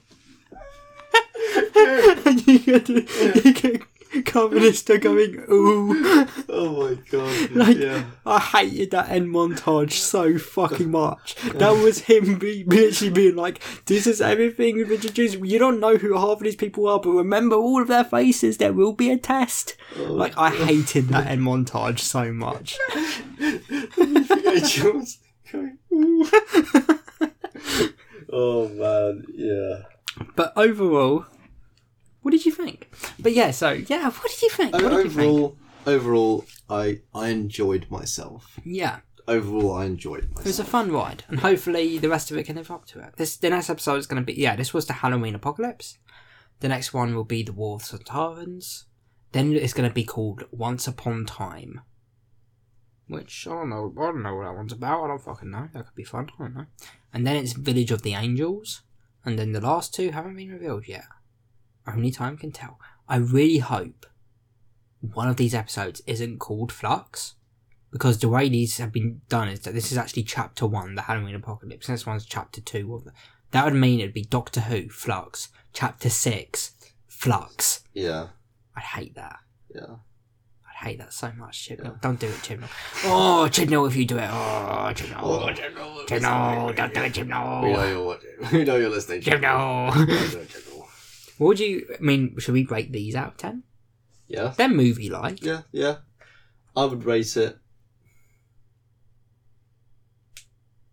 I'd rate it a six. I'd rate it a 6. Yeah, I'd rate it a six. It was It tried to fire a lot at us, and some of it landed, and some of it didn't. also. Do you know what? I just clocked. What? I also rated Tusk a six. Exactly. Do you understand yeah, why? I understand now. Yeah, I have to. Ah, Exactly. Exactly. Yeah. yeah. But I, I don't have a properly evaluated method of, of You've got rating to. movies. That's the problem. You've got to. I don't. So it's not going to be consistent. I do don't, it like my method. The closer it is to five, like, I mean, sorry, the closer it is to either end, the the more fun you can have. See, that's the problem though. My enjoyment level of Tusk and my enjoyment level of watching this were actually no. I had more enjoyment watching. No, but that's what I mean. so- If you have the same level of enjoyment as a six, but it's bad, I would call that a four. Mm. If you have the same amount as a ten, you know, it'd be a one. You know? Yeah, I would say I enjoyed this more. though. This maybe six and a half if we do halves. But yeah, you know, yeah, yeah. But yeah, no, yeah. I'd, I'd say I'd say it wasn't. There like there were lots of like things that I didn't like though. Like you know all of the stuff I pointed out at the start. So like it wasn't. It wasn't by any means great. Yeah. You know, but yeah, I enjoyed it. You know, it was Yeah. fun. It was fun. It was nice to. It Yeah. was nice to be. And that's what movies and shows are for, you Yeah. know, to be Yeah, it fun. used to be fun. Yeah. And I enjoyed, you know, watching a New Dog 2 episode. Yeah. Yeah. Are you looking forward to the next one? I am, We're getting some. Tarans. Yeah, I am, I am, to be fair. That is going to be good. Yeah. We're going to see the Sontarans come back. I haven't seen them in a very long time. Yeah. I like. And another detail I liked actually, the old Sontaran was played by the guy who's played Strax. Like, you know, the fun Sontaran, he kept popping up sometimes. Yeah. And I like that because it's like he's handing the torch over to the guy who's playing the new Sontarans, Yeah. you know? So yeah, I appreciated that. I was Yeah. like, yeah, you go. Yeah. Because I recognised him instantly because he's got a very discernible voice. Because he does Big Finish Sontarans too, so his voice is very distinguishable to me. Mm. So I was like, nice to see you, Dan Starkey, Yeah. handing it off. I hope he never comes back. no, that's a joke, that's a joke. we love you, Dan. We do. We know you're listening. Yeah. Along with Chris. yeah, yeah. Chris. But yeah, I think that is it. Yeah. We've been going for, uh, for two and a half hours now. So, Really? Yeah. Nice noich noich. I mean, some of that will be cut, but yeah, I think that's it. Yeah. Thank you for listening. We want to applaud you for listening. You Yeah. actually did it. You got round to the end. Yeah, well done. You did it. You win nothing, just my, you know, Appreciation. appreciation, Wow. gratitude. Yeah. Well, for me, you actually win a gift card for ten. You've always got to show me up. For no, no, no. Actually, here's a good point. No, no, no, no, no. Hear me out. For Hear me out. You win a gift card for ten pound for Amazon. But here's the kicker. I'm being serious. Let's see if anyone listens to the end and tries to claim this.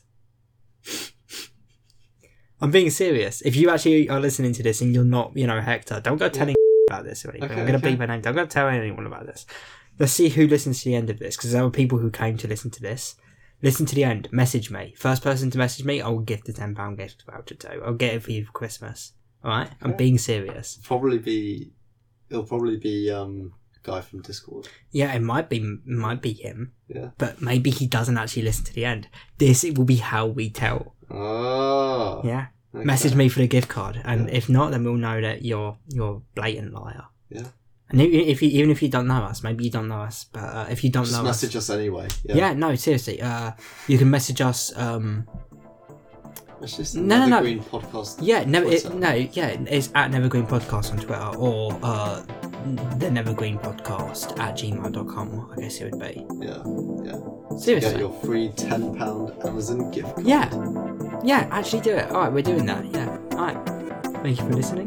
We hope you enjoyed. And I was being serious. Seriously, message me. I want to know. all right, and uh, all right, peace. Peace out.